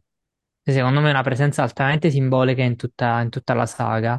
In questo caso, il fatto che lui sia nella stanza con Sansa, ma che poi, insomma, le cose finiscano in un altro modo e quindi vada- alla fine vadano bene, e il contatto prolungato, ma non troppo, indica che in verità Sansa qui è vicina alla morte, ma questa non la, non la tocca, non la tande. Mm. Cosa che invece, per esempio, succederà con una serie di personaggi che invece passano moltissimo tempo con i Limpane. Per esempio, a parte vabbè che torna più volte già nei racconti di Eddard Stark e sappiamo come finisce, ma da quel momento in poi, per esempio, c'è Podrick che sta con Brienne, c'è Jaime che ha Ilyn con, Ser Ilyn con sé. Quindi, diciamo, si crea questa doppia realtà in cui in verità i Pain, a parte che sono proprio Jaime e Brienne, quindi insomma c'è una- c'è un'ambivalenza anche da questo punto di vista, ma sono due personaggi di cui secondo me uno in maniera maggiore è toccato alla morte, un altro si trova a un'altra si trova a guardarla in faccia a un certo punto la morte, proprio mentre è con Podrick. Per cui secondo me sono proprio delle presenze parlanti all'interno del testo. Non penso ci sia un incontro futuro, ma penso che qui sia proprio un- un'ombra che devi incombere su Sansa, Chiaro. perché dice quello che ti aspetta qui è questo. Cioè la morte a sud, i Pain sono la morte a sud, proprio, Mm. nella Per Roma. cui, ad esempio, il primo incontro di Sansa con i Limpane al tridente e la morte incombente, la morte di Sì. Lady, e poi in Eh, generale è la, dis- la perché quello... discesa a sud con la morte che incombe sugli Stark, eccetera. Sì, sì, sì, ma Questo. anche perché l'amore Lady poi, cioè Sì, sì, sì, sì, materialmente, appunto, quan- appunto, sì. cioè lei, lei segue è molto il senso lì. Poi appunto s- il fatto che lei sia inquietata, tra l'altro sappiamo Sansa è tendenzialmente inquietata dalle persone brutte, no? Questo me lo Mhm, insegni tu, Sì, però neanche attratta. sì, L'unica verso cui prova proprio questo sentimento di turbamento che non ha niente di attrattivo, ma solo di profondamente repulsivo, è es- verso i Limpane. esatto, sì. Perché non riesce mai a scollare la presenza di Bane da questo, da quest'ombra. Tra Mhm. l'altro anche lui è definito spesso proprio una presenza oscura a livello testuale, ci si gioca molto sull'idea dell'ombra che incombe, sta dietro, sta lì, ed è una cosa che fa anche que- questa risata gutturale che non si sa mai che cosa dobbia, possa diventare, cioè la stessa voce dello sconosciuto che non Mhm. si sa mai quale voce poi, quale, quale nome può dare perché non si capisce mai cosa sta dicendo. Chiaro. Cioè, secondo me è una presenza fortemente simbolica in tutta l'opera. E il Podrick di fatto è una sua variante minore. Sì. Infatti sta prima con eh, Tyrion, segue Tyrion, e Tyrion va incontro alla morte del padre, e poi segue Brienne, fino a quando incontra Lady Stoner, No, ma poi, ma poi è con Tyrion anche all'acqua quando Tyrion quasi ci lascia Eh, la pelle. tra l'altro. Certo, certo, certo. Però capito, su Podrick non si muore. Secondo Ah, me con ok. Serilyn invece si muore. Sì, sì. Mm, Anche perché io ti do la risposta in un altro, cioè da, da un altro punto di vista. Ehm, secondo me l'impegno ce lo giochiamo fra poco.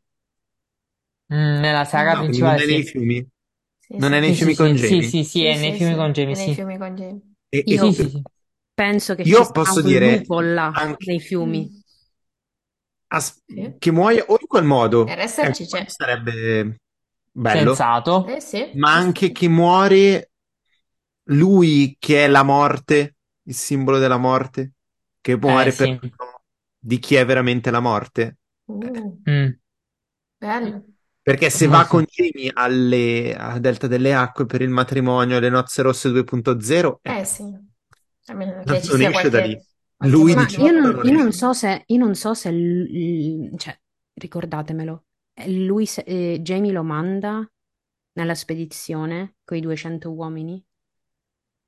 Mm, ah, dici con, eh, con Edmure. Mm-mm. Mm, mi sembra pare. no, però non No, so. no, no, no, no, No? no, no, no. È con, è con Edmi, è con, è con Jamie. È con Con Jamie? Jamie. È con Jamie. E quindi muore per mano, Eh sì, per mano della Quindi, morte. s- Ok. sì, per mano di Stoner. Sì. Eh, Muore per mano della morte. Eh, era molto mm, poetico farlo morire eh, a causa dei lupi degli Stark, però mm, molto meglio. Sì, non è- diciamo la sua attuale location non è menzionata, però appunto mh, non Allora, se essendo lo menzionato porta... in quelle che va con Sì, Edmure sì, per, quindi cioè, per per esclusione per esclusione. No, deve, deve- penso che stia proprio con Jamie, cioè penso È che con l'ultima volta Jamie. lo vediamo con, um, con i Blackwood, quando ok. Jamie dei Blackwood lo vediamo l'ultima volta. Mm, mm. Va Sì, sì, bene. sì, sì, sì.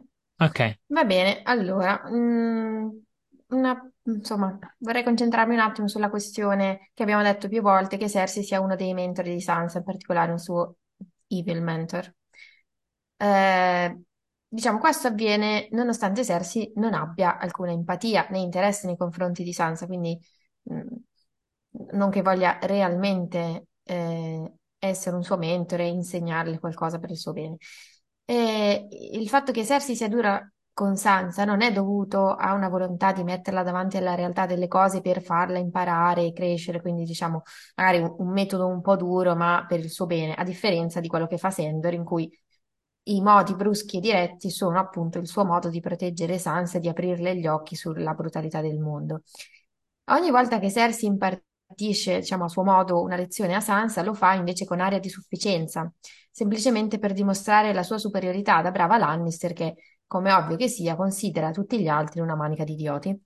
Di Sansa, appunto, non le importa nulla, a parte, ehm, diciamo, considerarla in quanto ostaggio, in quanto problema per la questione del nord eh, ribelle, o in quanto minaccia, in quanto possibile regina più giovane e bella, non la considera minimamente. D'altronde Cersei, come ben sappiamo, ha un completo disprezzo per il benessere di chiunque, tranne delle persone che ama in quanto specchio di se stessa, che sono appunto i suoi figli e Jamie, e quindi Jamie fino ad un certo punto. E Sansa non fa eccezione. La regina la vede come stupida e debole, una pedina che quindi si merita tutto ciò che è dispiacevole le accade o potrebbe accaderle. Quello che spinge Cersei a impartire le sue lezioni di vita è semmai il fatto che, in quanto eh, entrambe figlie di grandi lord, lei e Sansa hanno condiviso alcune esperienze, o meglio, Sansa sta attraversando ora alcune esperienze che a Cersei sono già toccate. E quindi, diciamo, Cersei può permettersi di un po' così sputare sarcasmo mh, dall'alto de- insomma, della sua esperienza di vita. Infatti, entrambe hanno avuto sogni romantici da ragazzine, Sansa con Joffrey, sappiamo, l'abbiamo letto in Game of Thrones, Cersei con Rhaegar ai tempi. Nonostante ovviamente Cersei non sia mai stata dolce e gentile come era Sansa, ricordiamo la fine che ha fatto la povera Melara, o anche quello che Cersei stessa pensa di, di- di se stessa da giovane, eh, dice non sono mai stata così dolce e innocente ehm, in Cersei 9 Fist for Crows, paragonando se stessa a, a Tommen. Entrambe eh, subiscono abusi e umiliazioni, Sansa ovviamente da Joffrey, Cersei come sappiamo da, da Robert, ed entrambe eh, vengono costrette ad un matrimonio combinato, anzi per Sansa sono quasi due, cioè quello reale con Joffrey, di cui inizialmente era entusiasta, ma che poi si è trasformato in un incubo da quando è stata costretta a guardare in faccia la vera natura del principe che le usa ogni tipo di violenza e questo, diciamo, questo matrimonio viene evitato per un pelo grazie all'accordo con i Tyrell, la cui era un po' la Margery viene ritenuta preferibile rispetto alla figlia di un traditore. Tra l'altro, diciamo, il tempismo aiuta Sansa, nel senso che eh, Sansa appunto ha la prima mestruazione praticamente a ridosso della battaglia delle Acque Nere, tant'è che è tuttora eh, in corso, e ehm, quindi non, non c'è stata materialmente la possibilità di pensare di eh, concludere effettivamente il matrimonio con Geoffrey perché eh, a parte che ovviamente la città è, è sotto assedio, si sta preparando una battaglia, non si può fare un matrimonio reale, poi appunto eh, subito dopo arrivano le truppe Tyrell con Dito Corto che ha già negoziato sostanzialmente la- l'accordo matrimoniale tra Margaery e Geoffrey, quindi ovviamente diciamo eh, per questo salva- Sansa si, si salva, diciamo. E, e poi ha effettivamente il matrimonio combinato, quello con Tyrion, che viene effettivamente celebrato, anche se sappiamo che è eh, passibile tuttora di annullamento e probabilmente lo sarà. Per Cersei invece Mm, ovviamente il matrimonio combinato è quello con Robert, ma poi Tywin stava forzando anche in questo caso la mano per le seconde nozze che vengono evitate dalla sua morte e poi da quella di Kevan, che diciamo era sulla stessa, stessa scia, stessa linea. In questo capitolo vediamo quindi tutta l'amarezza della regina per il matrimonio con Robert e quanto questo sia stato velenoso e dannoso con la violenza domestica come costante.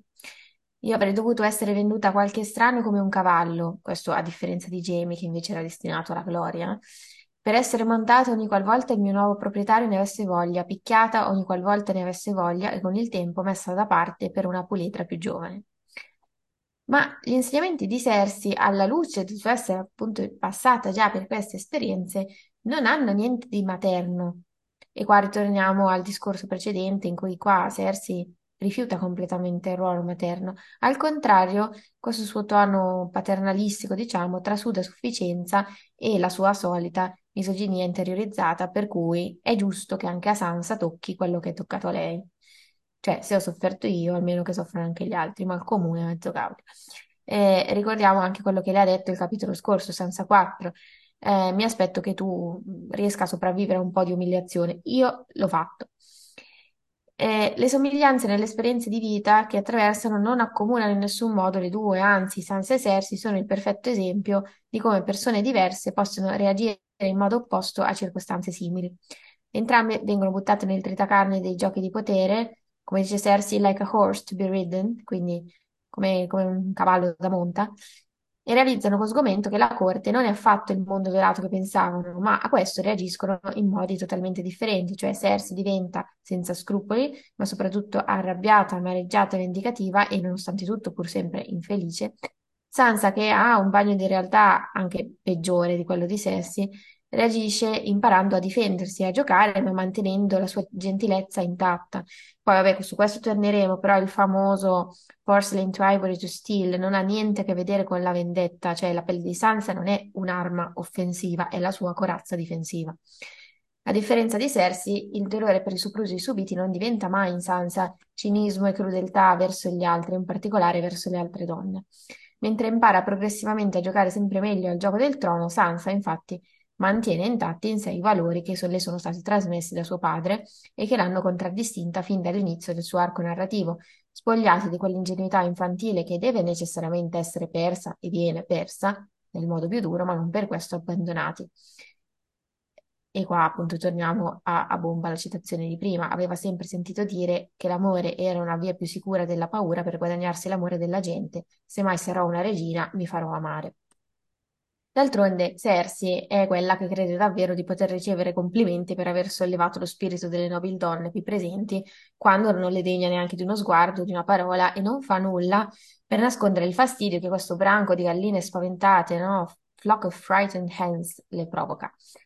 Quindi quella che pensa essere una condiscendente illustrazione della propria saggezza finisce per essere sì un insegnamento, ma all'inverso, nel senso che Sansa sta avendo qui una dimostrazione pratica di come non comportarsi quando sarà regina, quindi cosa non fare. eccola qua. I, I, suoi pensieri di, di, Sansa mostrano che è già più astuta di Cersei rispetto al come governare, unendo l'intelligenza all'esempio avuto da suo padre e da sua madre. E tra l'altro, in chiusura di capitolo e prima di lasciare la parola, volevo fare due note anche su cose di cui abbiamo parlato prima su questo Sansa 6. Ehm, innanzitutto il discorso di Cersei sul fatto che le armi di una donna siano le lacrime e il sesso è interessante nel senso che questa in effetti è una lezione importante per Sansa, forse forse la più importante di, di sé che ha da Cersei, nel bene o nel male, oltre a darci, come diceva prima Filippo, un possibile insight di come Joanna si rapportava con Tywin. Eh, appunto, quando Cersei dice le lacrime non sono l'unica arma delle donne, ne hai un'altra tra le gambe, faresti meglio imparare ad usarla. Finora abbiamo visto Sansa diventare progressivamente sempre più abile nell'usare la sua armatura di cortesia per difendersi, ma ancora non l'abbiamo vista concretamente passare all'offensiva, tra virgolette, nel gioco del trono. Quindi sarà interessante vedere come metterà in pratica questo insegnamento sullo sfruttamento della sessualità e ne abbiamo in verità già avuto un primo breve assaggio in A lei in uno The Winds of Winter, il capitolo inedito, però appunto sarà interessante vedere con quali differenze diciamo applicherà questo insegnamento rispetto a come fa la sua mentore. Eh, una seconda notazione che non posso non fare. Allora, Tyrion viene menzionato spesso nel capitolo, però mai nei pensieri di Sansa, cioè Sansa non pensa mai a lui. Dopo appunto avergli nello, nel- nello scorso capitolo, il primo che abbiamo analizzato in questo video, Sansa 5, rivolto la, la preghiera all'interno del gruppo delle persone comunque ai suoi occhi meritevoli, però dopodiché Tyrion viene accantonato.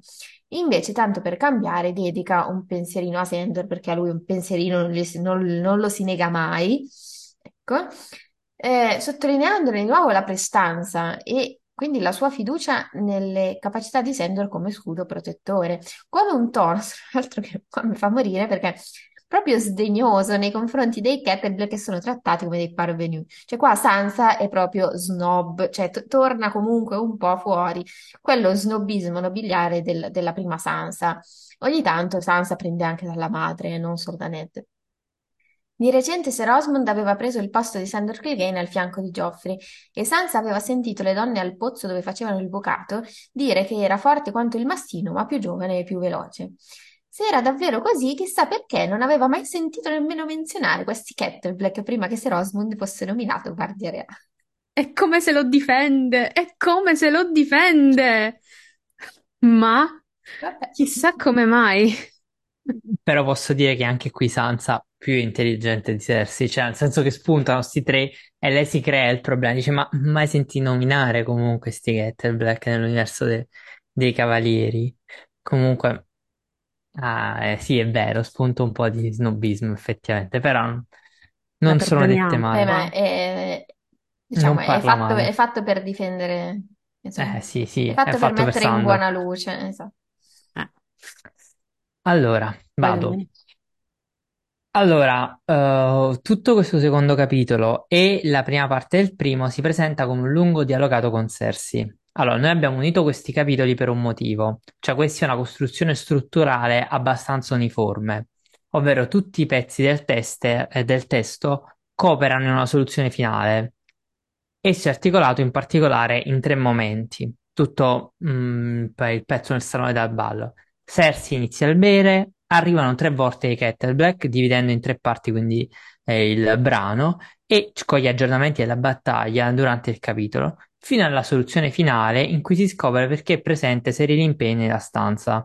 Dico che tutta questa parte è un'unica struttura, poiché appunto la presenza di Payne è anticipata nella prima descrizione ed aleggia come un nero sospetto sulla serata, insomma, fino alle ultimissime battute del capitolo, insomma, da questo punto di vista.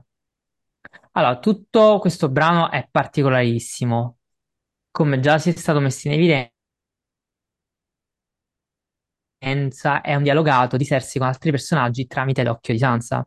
Tra l'altro, in questo capitolo, devo dirlo, almeno a me quello di Sansa sembra molto un occhio pigro.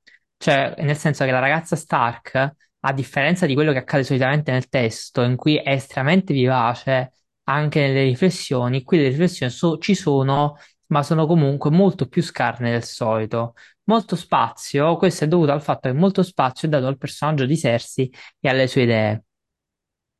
Per la prima volta, a noi fa strano tutto ciò perché noi abbiamo fatto già i POV di Cersei e quindi conosciamo Cersei da un'altra prospettiva. Però voi pensate, vi trovate davanti questo capitolo e venite dal primo libro e dal secondo libro. Per la prima volta, tramite l'escamo- l'escamotage del vino, viene fuori un personaggio come Cersei con una psicologia più complessa di quella della regina de- di ghiaccio che Reame ha visto finora. Ad eccezione dei POV di Tyrion, in cui comunque c'è l'ottica su una sorella ed è ovviamente molto più inquinata e mediata dal rapporto che hanno tra, tra i due, questo è l'unico te- luogo testuale in cui Cersei, andando avanti con il capitolo, si spoglia di se stessa. Cioè la regina si dimostra quasi per quello che è davanti non solo a Sansa, ma a una parte della corte. La donna Lannister entra con un abito virginale a maniche rosse all'inizio del capitolo e poi diventa eh, per strada se stessa. Cioè inizia con, un'altra, con un um, travestimento e finisce dicendo le cose come le pensa e davvero quali sono i suoi piani e i progetti. Tra l'altro è una Cersei inedita in tutto e per tutto, ma alcuni aspetti sono, sono in evidenza e tornano più di quanto torneranno più avanti, per questo vale la pena notarli. In primis viene fuori una donna che ha molto meno controllo della situazione di quanto vuole far credere o ha voluto far credere fino ad ora, e Sansa qui se ne rende conto. Ma allo stesso tempo straordinariamente pragmatica nel senso asciutto del termine. Riporta molto a Jamie in questo. Se pensiamo alla logica pragmatica con cui Jamie cerca di gestire la campagna dei fiumi, la stessa logica per cui Cersei dice se Stannis prende la città mi arrendo a lui, sulle, vado sulle mura e mi arrendo a lui. Se però Stannis non fa in fretta ci sarà una serie di stupidi saccheggi e io forse non ne esco viva. Quindi è estremamente pratica e dice in faccia a Sansa e a se stessa che non è capace di controllare la situazione.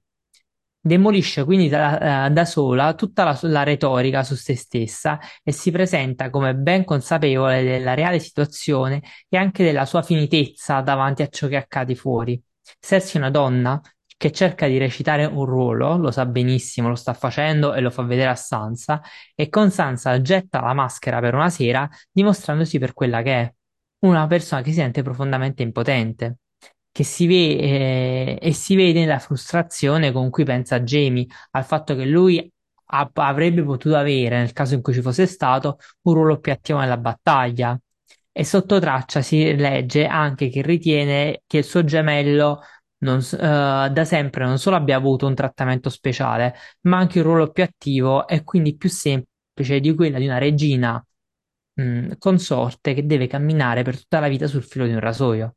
Cioè, la vita di Cersei non è mai stata una vita semplice, e qui è proprio evidente. Anche nel rapporto con Tywin, nel rapporto con Robert, il rapporto con gli uomini nella vita di Cersei è sempre estremamente problematico ed è sempre dover recitare una parte senza potersi prendere un attimo di libertà da questo ruolo in cui invece alcuni uomini della famiglia ehm, possono emanciparsi. Lo stesso Jaime, lo stesso Tywin lo fanno più volte, senza parlare, senza contare di Tyrion. Io sono abbastanza convinto che il grande odio che Cersei ha nei confronti di Tyrion, oltre alla questione della madre, la morte della madre, eccetera, la profezia, derivi dal fatto che Tyrion a volte può permettersi di dire quello che pensa in pubblico e lei non ha mai potuto farlo. La situazione per Cersei, tra l'altro, non è semplice, poiché la regina si muove tra mille ansie. La gestione della capitale è affidata a lei che deve comunque continuare a impartire ordine contro i saccheggiatori, contro il popolo nelle piazze che chiede l'ingresso alla Fortezza Rossa, contro i fuggiaschi, deve preoccuparsi di Joffrey come madre prima che come pre- regina, progettare il modo migliore per avere un exit strategy in caso di, eserci- uh, di, di, resa e di sconfitta e provare a, a mantenere ancora una volta quel contegno formale che le consente di tenere ancora una corte. Tra l'altro su quest'ultima cosa mi vorrei concentrare. È vero che il trattamento è estremamente sprezzante che è in, se- in questa sede con i cortigiani. È vero che qui è ubriaca, ma se si ad un certo punto fa una cosa, probabilmente quando è troppo tardi, ma la fa, cioè smette di bere perché si rende conto di aver bisogno di una certa lucidità nel suo agire. Come abbiamo visto, tra l'altro, questa è l'ultima volta che vediamo Cersei che smette volontariamente di bere perché non lo farà mai più praticamente la sua vita. Inoltre non è cosa da poco che lei riesca a tenere ancora qui un controllo formale della corte. Se è vero che il fortino di Megor è il luogo più sicuro in cui rifugiarsi e quindi è anche per questo che la sala da ballo è pieno, il timore che Cersei instilla nei cortigiani fa in modo che nessuno di loro abbia fuggire, abbia provato a fuggire nei giorni pre- precedenti, anzi che si siano tutti radunati nella sala da ballo della regina. Il fatto che Cersei tenga così strettamente la corte, facendosi temere, in questo momento non è sottovalutabile, perché sappiamo che più avanti non sarà capace di farlo. Cioè la corte, dopo la morte di Tywin, diventa un fuggi-fuggi costante. Qui invece ci sono ancora, la corte c'è ancora, la corte è vicina ai Lannister. L'incantesimo della bella sposa Lannister di Robert Baratheon vendicativa e pragmatica, tiene ancora insieme un reame che Megome in questa notte è ridotto alla sola capitale. Sono evidenti fin da ora dei tratti Lannister che poi vedremo affermarsi più avanti, tipo il fatto che lei sia convinta da buona Lannister che siano tutti imbecilli intorno a lei. Ma le acque nere sono l'ultimo grande bagno di umiltà in cui Cersei si rende conto di non poter fare tutto da sola ma che almeno di un braccio armato c'è bisogno e che contempla con rabbia e impotenza il, sociale, il ruolo sociale in cui è relegata. Deve stare dentro una stanza e non può andare a combattere, ma deve aspettare lì, divorata dalle angosce e dall'ansia. Questo momento ovviamente avrà un, un contrappeso nel tetro regno che avrà dopo la morte di Tywin e che la porteranno a dei deliri di potenza che avrà e che si infrangeranno non casualmente nella lunga camminata al Tempio di Bel- dal Tempio di Belor al castello. Ecco, torno, spiego bene. Se esiste un arco narrativo in Cersei, esiste un arco di potenza, tutto avvolto intorno alla sua figura, alle dinamiche di potere che si muovono intorno a Cersei, alle dinamiche di genere e ai, ruoli, e ai ruoli di potere che è costretta a rivestire. È un arco pieno di rabbia verso gli uomini, di rancore represso verso suo padre e i fratelli da cui è spaventata ma anche gli uomini che le hanno imposto coattivamente la loro forza bruta, dagli schiaffi di Robert fino all'assedio che è costretta a subire per colpa di Stannis. Cersei per tutta la vita subisce la presenza maschile su di sé come una forza da cui non riesce a liberarsi. In, un punto inizio, in questo punto di inizio del suo arco, in cui Sansa le fa da POV come Davos lo fa con Stannis o come Catelyn lo fa con Robb, dando le prove generali poi del POV di Cersei, lei inizia il suo arco narrativo più complesso, di liberazione quasi alla figura prima di Stannis e con lui del fantasma di Robert e la discussa legittimità della sua prole, poi dalla figura del padre tramite Tyrion e infine anche dal gemello che pur essendo la sua copia per tutta la vita è stato altro da lei, perché trattato come alto, altro. Dopo questo distacco si realizza, quindi dal fratello, si realizza la sua apoteosi massima. È la donna solo al potere, il dominio della regina. Tutta la rabbia e l'impotenza che le vediamo mettere in scena qui, a quel punto dovrebbero sparire. Ma invece si trasformano solo in volontà di potenza e rabbia non risolta che continua a leggiarle intorno, poiché le ferite che gli uomini gli hanno imposto sulla pelle sono tutte lì, dopo una vita, nei suoi incubi nei suoi buchi nella preparazione scolastica, nelle sue convinzioni in quanto Lannister e in donna che è sale della terra, donna Lannister sale della terra.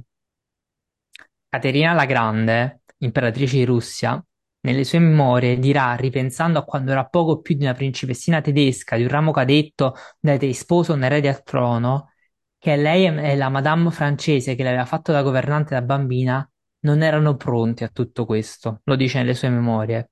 Cersei anche non è pronta a tutto questo. Cersei, per quanto Lannister, non è pronta a governare. Fa del suo meglio, ma i suoi problemi sono nella sua psiche e nella vi- violenza reiterata che ha subito a livello psicologico.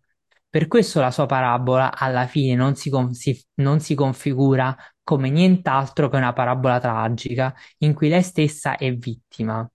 Il percorso iniziato qui, eh, che, al ce- che ha al centro la sua libertà, si concluderà tra le urla di mastino di suo zio Kevan, l'ennesimo uomo che la fa trascinare fisicamente dentro la fortezza dopo averla fatta sfilare nuda per approdo del re. Alla luce di quello che sarà, della miseria, della misera fine che farà le, la regina che ha abbattuto il vincitore del tridente, possiamo cogliere tutta la bellezza di questo momento.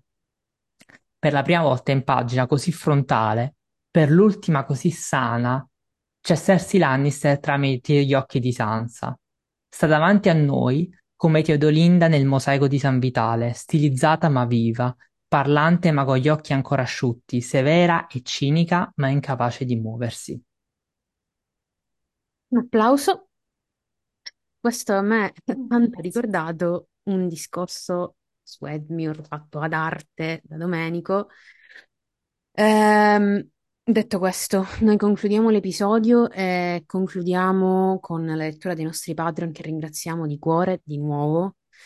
Le dichiara B, le dichiara V e Lorgiando, Maledi Amata, Maledi Cristina, Ser Filippo, Ser Giovanni, Ser Marco B, Maledi Marta, Maledi Maura, Maledi Saia, Maledi Virginia, che diamo il benvenuto, nuova Patreon, ciao.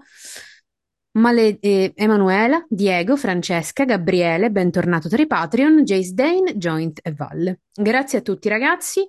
Grazie Ricordatevi che, Grazie ragazzi. ricordatevi che dai dal secondo tier in poi avete possibilità- la possibilità di fare domande ogni settimana durante i nostri video. E Fatecelo. ricordatevi che questa settimana vi caricherò tutti in retroscena del vlog sul, su Lucca. C'è una clip di Filippo proprio mua, che vi parla del suo campo di, di lavoro e del suo, del- insomma, di, di quello su cui lavora. Quindi eh, non c'è nemmeno bisogno di discussione in questo POV perché l'abbiamo già fatta durante tutte- tutto quello che abbiamo detto. Quindi ci salutiamo qua. Noi ci vediamo la prossima volta. Mettete like al video, condividete, iscrivetevi al canale, attivate la campanella. Alla prossima, ragazzi. Ciao! Ciao ragazzi, Ciao. grazie.